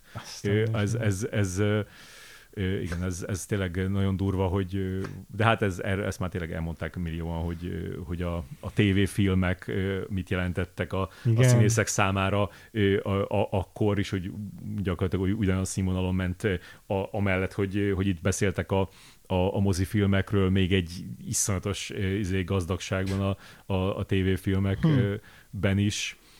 És hát ez is kicsit úgy elveszhet, meg hát tudom, hogy most én pont egy izében vagyok, kicsit ilyen pessimista időszakomon magyar filmeket, valami pár heteig kitaláltam, hogy magyar filmek teljesen csődbe jutottak, pedig hát azért voltak jók az elmúlt 10 évben is jó pár, de mondjuk a tévésorozatok kapcsolatban meg hát ez tényleg azt hiszem, hogy így jó, ez a besugó, ez tök jó, de hogy minden más, elvileg egy ilyen tévésorozat boomba vagyunk, ehhez képest rögtön lement kutyába az egész, és minden. Vicces volt a múltkor, az egyik lányom, 10 éves lányom mondta ezt, hogy ezek az ordibálós magyar tévésorozatok is tényleg ennyi. Ennyit esetleg, mi kis falunktól a Séf, meg a többiek, meg a Pepe, meg mindegyik ugyanez, ez az ilyen bazári ordibálás. Tehát nem tudom, hogyha egy kicsivel, jó, nyilván Zambó Jimmy-től sokat várunk. Még az is lehet egy ordibálós sorozat, nem tudhatod. A Zambó Jimmy? Hát az zomborácvirág azért nem adja nevét ordibáláshoz, de hogy minden más. Aha. Szóval az én kérdésem, hogy vajon, hogyha csak egy kicsivel igényesebbek lennének ezek, akkor tényleg nem nézné már senki, ahogy a legtöbb igényeset nem nézte, vagy nagyon... Ez nagyon jó kérdés. Nem tudom, hogy muszáj ez. Nagyon jó kérdés. Hát, jó, nem tudom. Igen. Ez a kérdés amúgy is beékelődik a Mozi halála című kérdésbe is, hogy a nem tudom, mindig oda lyukadok ki ahhoz a beszélgetésemhez egy ismerősömmel, amikor így bemutatták az új Pókember filmet, és ugye ugyanazon a héten bemutatták a West Side Story-t is, és akkor elhangzott, amikor mondtam, hogy így tök kár, hogy a West Side Story az ilyen bukás lett mindenhol, és akkor egy ilyen sokat mondom most elmentek, hát nem véletlen. És vagy bennem annyira megmaradt ez a hát nem véletlen egy olyan közegben vagy közösségben, akik tényleg már csak egyféle filmre mennek el a moziba, hogy és nem tudom, hogy ezt miért hoztam be ebbe a beszélgetésbe, de hogy... Csak lamentálsz szerintem. Azért csak lamentálok a West Side Story-nak a kudarca és egy éra befejeződése között, de hogy nem tudom, valahogy az igényességről jutott eszembe csak az, hogy így és ténylegesen nem Marvel film ellenes dolog miatt hoztam föl, csak hogy tehát hogy szűkült le az, hogy milyen hogy milyen jellegű filmekre megyünk el most már csak a mozikba így, és ha megyünk el, az így a többséget jelenti. Most a 1944-ben meg a top 10 filmből 9 musical volt, biztos lamentáltak rajta a western rajongók, hogy miért nem azokat néznek. Ugyanúgy megvolt ez akkor is, attól még elkészültek azok a filmek, csak nem az volt a top 10-ben. inkább csak arra gondolok, hogy amit a Feri kérdezett föl kérdésként, hogy ki menne el ma, ha egy kicsit, nem tudom, szofisztikáltabb lenne, és nem az ordibálós lenne, akkor kimenne erre, szerintem semmire nem megyünk el. Tehát, hogy inkább ide akarok kijutni, hogy inkább most már minden azt, hogy otthon... Észrevetted, hogy volt egy 2,5 éves pandémia a világban, és mi nem igazán jöttünk még ki ebből a lelkiállapotból. Hát jó, csak úgy jött ki, mondjuk a mozi, igen, úgy jött ki, hogy az ami a legerősebb volt, már akkor abszolút. Az ott maradt, az visszajött ugyanoda, és a másik minden az meg harmadára esett. Viszont a magyar sorozatgyártása kapcsolatban meg úgy bentek nincs egy ilyen remény, hogy lehet, hogy pont a streaming boom az majd ezt megváltoztatja? Az HBO az mindig is igyekezett gyártani magyar sorozatokat, és szerintem ők azért valamennyi elbarikádozták magukat ugye a fősodortól, tehát az ilyen RTL klubos. Hát meg... abszolút, különben igen. Tehát én azt mondom, hogy a 4 HBO sorozat, ami volt eddig, a társasjáték, az aranyélet, a terápia, meg a besugó, az mindegyik szuper. Igen, csak ebben meg volt az elején volt egy ilyen nagy fellendülés, hogy pár éven belül kijött az első három, igen, és aztán most jött egy nagy ugrás, és kijött egy szóval ez olyan, igen, ez annyira kevés, hogy ez még nem, tehát hogyha ez tök jó, hogy ez van, csak ennek kéne lenni a kis habnak, meg a kis cseresznyének a habon, csak itt meg nincsen fagyi. Tehát, jó, de most az HBO eddig egy monopól helyzetben volt, mert nem volt igazán kompetitív kábelcsatorna Magyarországon, ami minőségi magyar kontentet nyújtanak, tehát nem nagyon volt igazából miért megelőtetni magukat. Most a Netflix ugye vásárolja fel orvaszájba a magyar filmeket, bármikor eljött a pont, amikor elkezdenek gyártatni is, hiszen hát, egy csomó nemzetiségű produkciót csinálnak, spanyoltól, a brazilonál, minden koreaiakat. Rokán tehát... Péter azt mondta, hogy érdeklődnek a szomszédok újraélesztése iránt a Netflixnél, úgyhogy ez van. Ez komolyan mondom. És aztán... biztos, hogy erre gondoltál, hogy ez lehet az. Európai Unión belül amúgy is van egy szabályzás, hogy nem tudom hány százalékban kell a nemzetiség, az adott nemzetiséghez tartozó kontentet is sugározni, és akkor lehet, hogy a Disney is majd beruház ilyen dolgokra. Nem tudhatjuk, de ugye jön egy csomó streaming platform, és lehet, hogy beindul egy olyan kompetíció, hogy az HBO azt mondja, hogy jó, akkor még több Max Original csinálunk, még több HBO sorozatot csinálunk, és ebből még kialakulhat egy ilyen minőségi. Érdekes, környező országokban ez eléggé fellendült már így pár évvel ezelőtt is, tehát hogy így azt hiszem talán cseheknél, lengyeleknél, románoknál, tehát így több országban, és pont ezek a fajta ilyen saját gyártású sorozatokból egyre több készül, meg így importra is, vagy nem pont exportra. Lehet, hogy nem kéne igen türelmetlennek lenni, mert lehet, most tényleg a gagyi korát igen, éljük még, ebben most megfutatják ezeket a sorozatokat, és aztán lehet, hogy... Simán lehet, igen. Sajnos akár amikor megpróbálkoztak igényesebben, lásd mondjuk az Alvilág, akkor átbukott, nem is tudom, hogy más még mi volt az, ami, hát de hogyha megnézitek, tehát amikor az aranyéletet átvitték a TV2-re, akkor kiderült, hogy az kurvára nem érdekel senki. Tehát hogy ez az HBO valahol egy ilyen, valószínűleg nem véletlenül igen, nem teszik közzé a nézőszámaikat. Ez valahol egy ilyen, tényleg nyilván egy presztízs dolog, mert igen, ezt mondják is, de hogy valahol egy ilyen wishful thinking, meg egy ilyen nem valódi dolog. Hát igen, még hogyha azt is mondjuk, hogy jó, egy tömegsorozat, nem egy ilyen watercooler sorozat, amiről amikor azért mindenki beszél, de hogy az a mindenki is azért be van korlátozva egy bizonyos nézői rétegre. Igen. De ez meg azért alapvetően, tehát szerintem Amerikában is hasonlóképp van, csak mások a léptékek. Jó, ott megvan az HBO-nál, és az, hogy ott van a Trónok harca, de ott van mellette, nem tudom, úgy David Simon sorozatról ugyanúgy csak egy az a jó, pár. Igen. Sőt, tovább megyek, beszél, hogy hogy a mozikban már csak Marvel filmekre mennek az emberek, annak meg az ott a hatása, hogy most már filmrendezők készítenek presztízs sorozatokat, mint most az volt ez a Pachinko, ami nem is tudom, melyik streaming platformra készült, Apple TV Plus-ra. Csak annyi a különbség, hogy nálunk 2-szer annyi streaming platform van, mint Magyarországon valahol is lesz valamennyi. Meg az a különbség, hogy nálunk a magyar rendezők nem azért lehetetlenül nekem, mert a Marvelre mennek el, csak a nézők, hanem azért, mert éppen más valaki ül a film alapnál.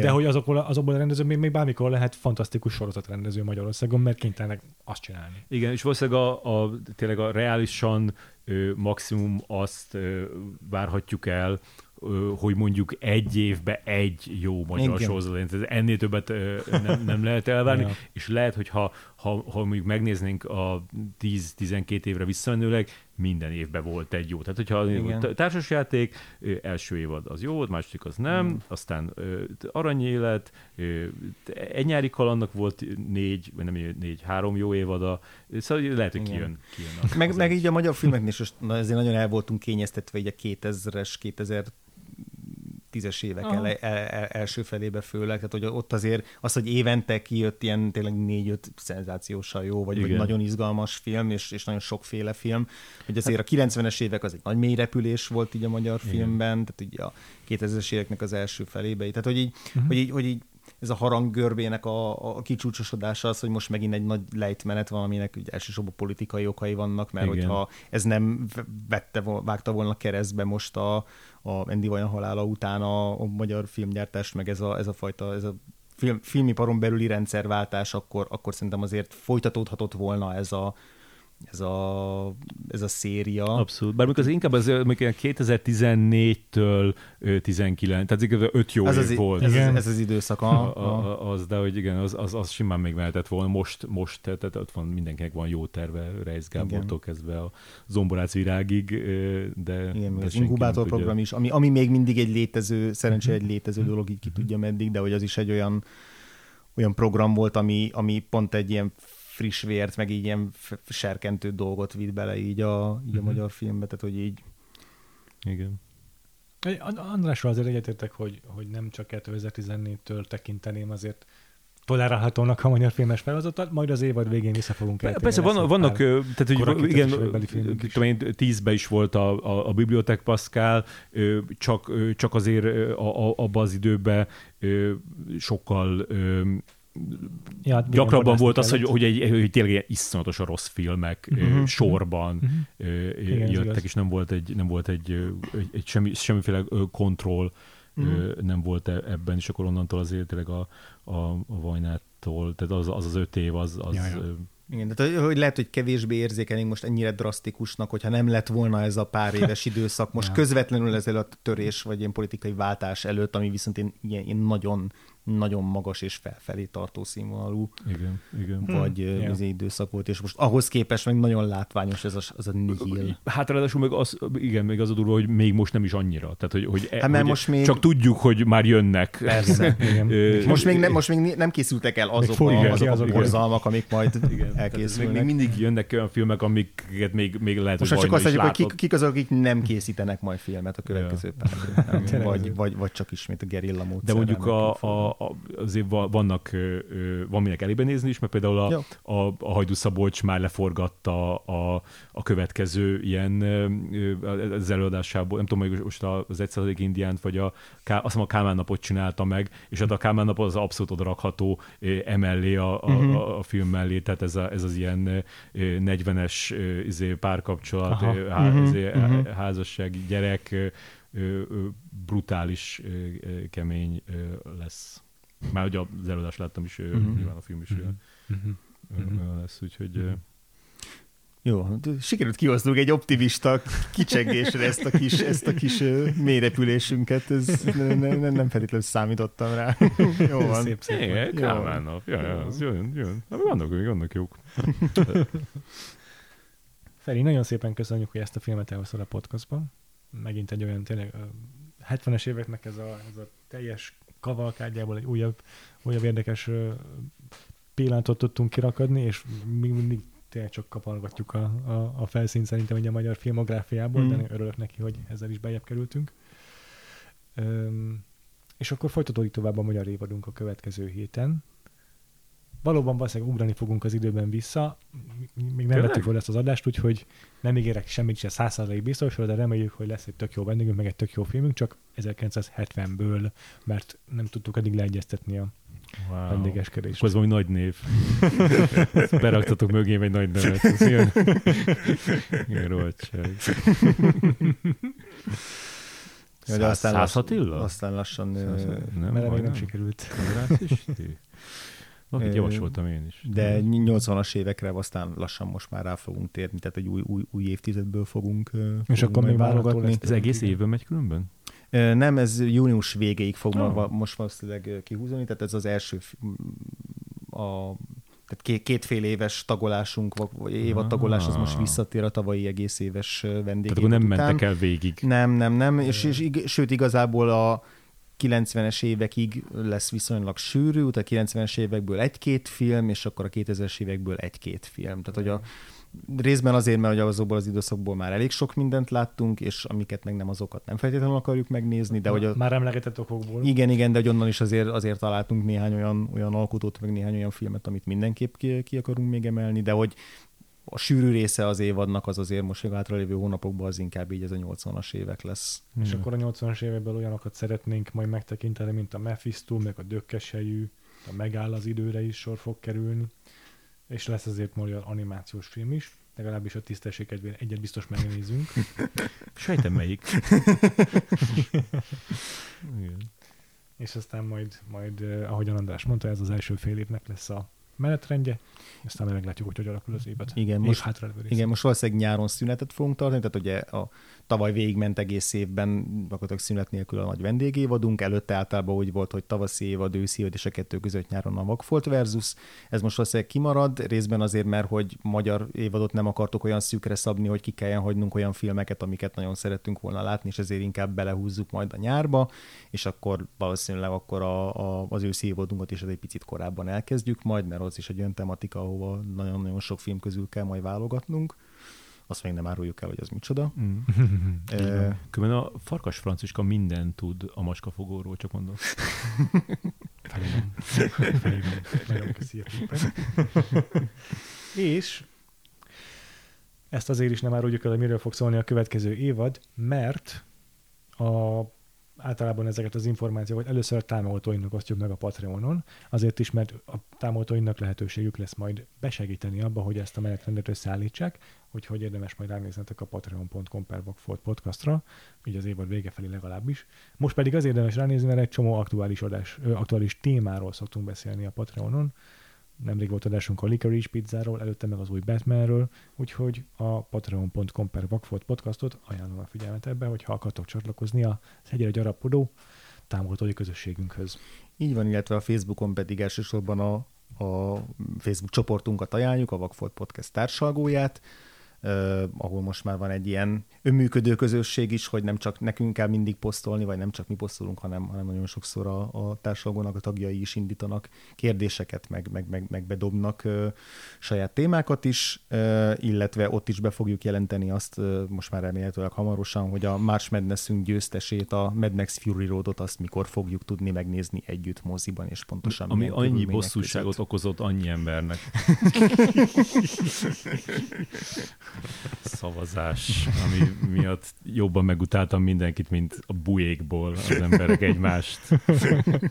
Ezek a szavazások, ezek így mennek Magyarországon. De az különben az az adás, az majd valami, amikor ennek vége van, akkor lesz? Tehát az nyáron lesz a Fury Road-os? Vagy az egy élő? Aztán majd valamikor, igen, valószínűleg ki is rakjuk. Lehet, hogy egy bónusz adásként így az évad közepén, de lehet, hogy csak tényleg az évad lemenetele után egy ilyen... külön dologként. Yeah. Majd meglátjuk még. Főleg, hogy addig összedobják a támogatók azt a jó kis hordozható pultot, amivel a moziba is gyönyörű minőségben tudtok próbálni adást. Igen. Akkor... Jó, és akkor Feri, téged hol olvashatnak, hallgathatnak a hallgatóink? Hát én a Print Recorder magazint szerkeztem, azt minden hónapban próbáljátok meg magatokhoz venni, az egy külön kaland. Igen, Recorder magazin már ingyenesen hozzáférhető, csak tudnak-e, hogy csak... hol. Ja, igen. Azt nem olyannyira egyszerű, de örömteli, hogyha megvan. És Twitteren Filmklub név alatt futok, van egy Filmklub podcast nevű podcastom, amit a Mesterházi Lilivel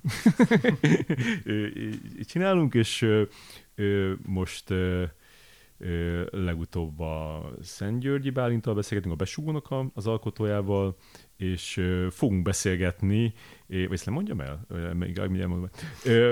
És még van egy másik podcastom, a Nagy Évem, ott pedig zenészekkel beszélgetek, annak még 2 része van hátra, és akkor annak aztán vége van. Egy olyan podcast, aminek vége van? Hallottál már? Ezen vagyok. És mi van még, amit? Hát szerintem ennyi kb. A Filmklub Podcastnak van egy Patreon oldala is. Köszönöm, igen.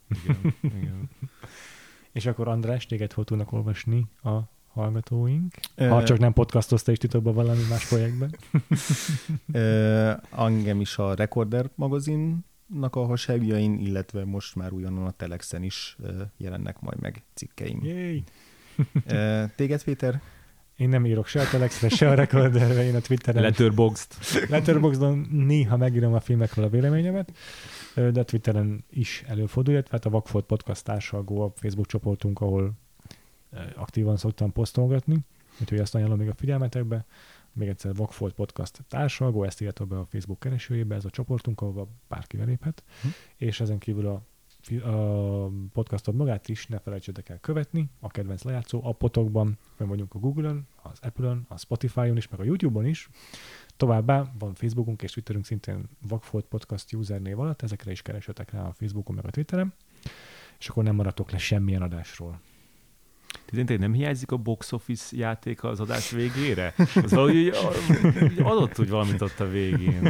Tudom, hogy már régen megszüntettétek, de valamit kéne hozni. Valami kéne. Valami nehéz hazamenni. De hogyha még bennünk vagytok, kedves hallgatóink, és van ötletetek, hogy milyen játékkal készülünk az adások végére. Milyen Vakfolt Podcast vördölje, vagy nem tudom. Valami olyan kéne, ami eredeti ötlet. Tehát, hogy mert azért a box office az kicsit olyan lopott volt. Hát nem, az nagyon lopott volt. Akkor a Dishead Oscar Buzznak van ez az IMDb game-je, az se kéne. Valami magyar, gyerekek, valami magyar. A híres magyar találékonyságot elő kéne venni, és... Valami, ami passzol az adatodás témájához, de azért mindenképpen filmes legyen. Különben igen, lehet valami ilyesmi, hogy így azt kitalálni, hogy mit nem látott a másik ember. Tehát, hogy mondjuk például meglepődtem a te most írtad ki a Twitterre, hogy nem láttad a tehetséges Mr. Ripley-t, meg ilyen, szóval ez... ilyen vakfolt totó, hogy így... Ja, pontosan, tehát így...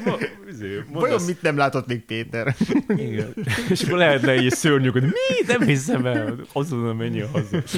Nézd. Tudom, hogy lehetne, hogy olyan filmnek mondd el a premisszáját, amit még soha nem láttál.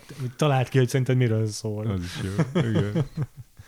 Jó, bármely hasonló ötletek van, akkor azt meg tudjátok nekünk írni még egyszer a Vakfolt Podcast társalgóban, vagy YouTube kommentelni, vagy akárhol, ahol tudtok kommentelni, de tényleg nagyon kíváncsi vagyok az ötleteitekre, hogy mivel tudnánk így az adás végét így felpaprikázni. De tök jó lenne kitalálni valamit, mert a box office game az nyilván nem működik egy magyar évadban, meg egyébként is derivatív. De ha bármely ötletek van, örülünk neki, hogyha elkülditek nekünk. Jó, és hát Feri, neked köszönjük a visszatérést. Köszönöm, és természetesen nem utoljára voltál velünk. Mi pedig akkor jövő héten érkezünk remélhetőleg a Mystery vendégünkkel és a Mystery filmünkkel, és aztán megyünk tovább az évadban, ahogy eddig, a tökéletesen kidolgozott menetrendünknek megfelelően. Ja, soha nem tartunk szünetet a véletlenül sem. Egy vendégünk sem mondja le. És akkor addig is sziasztok. Sziasztok.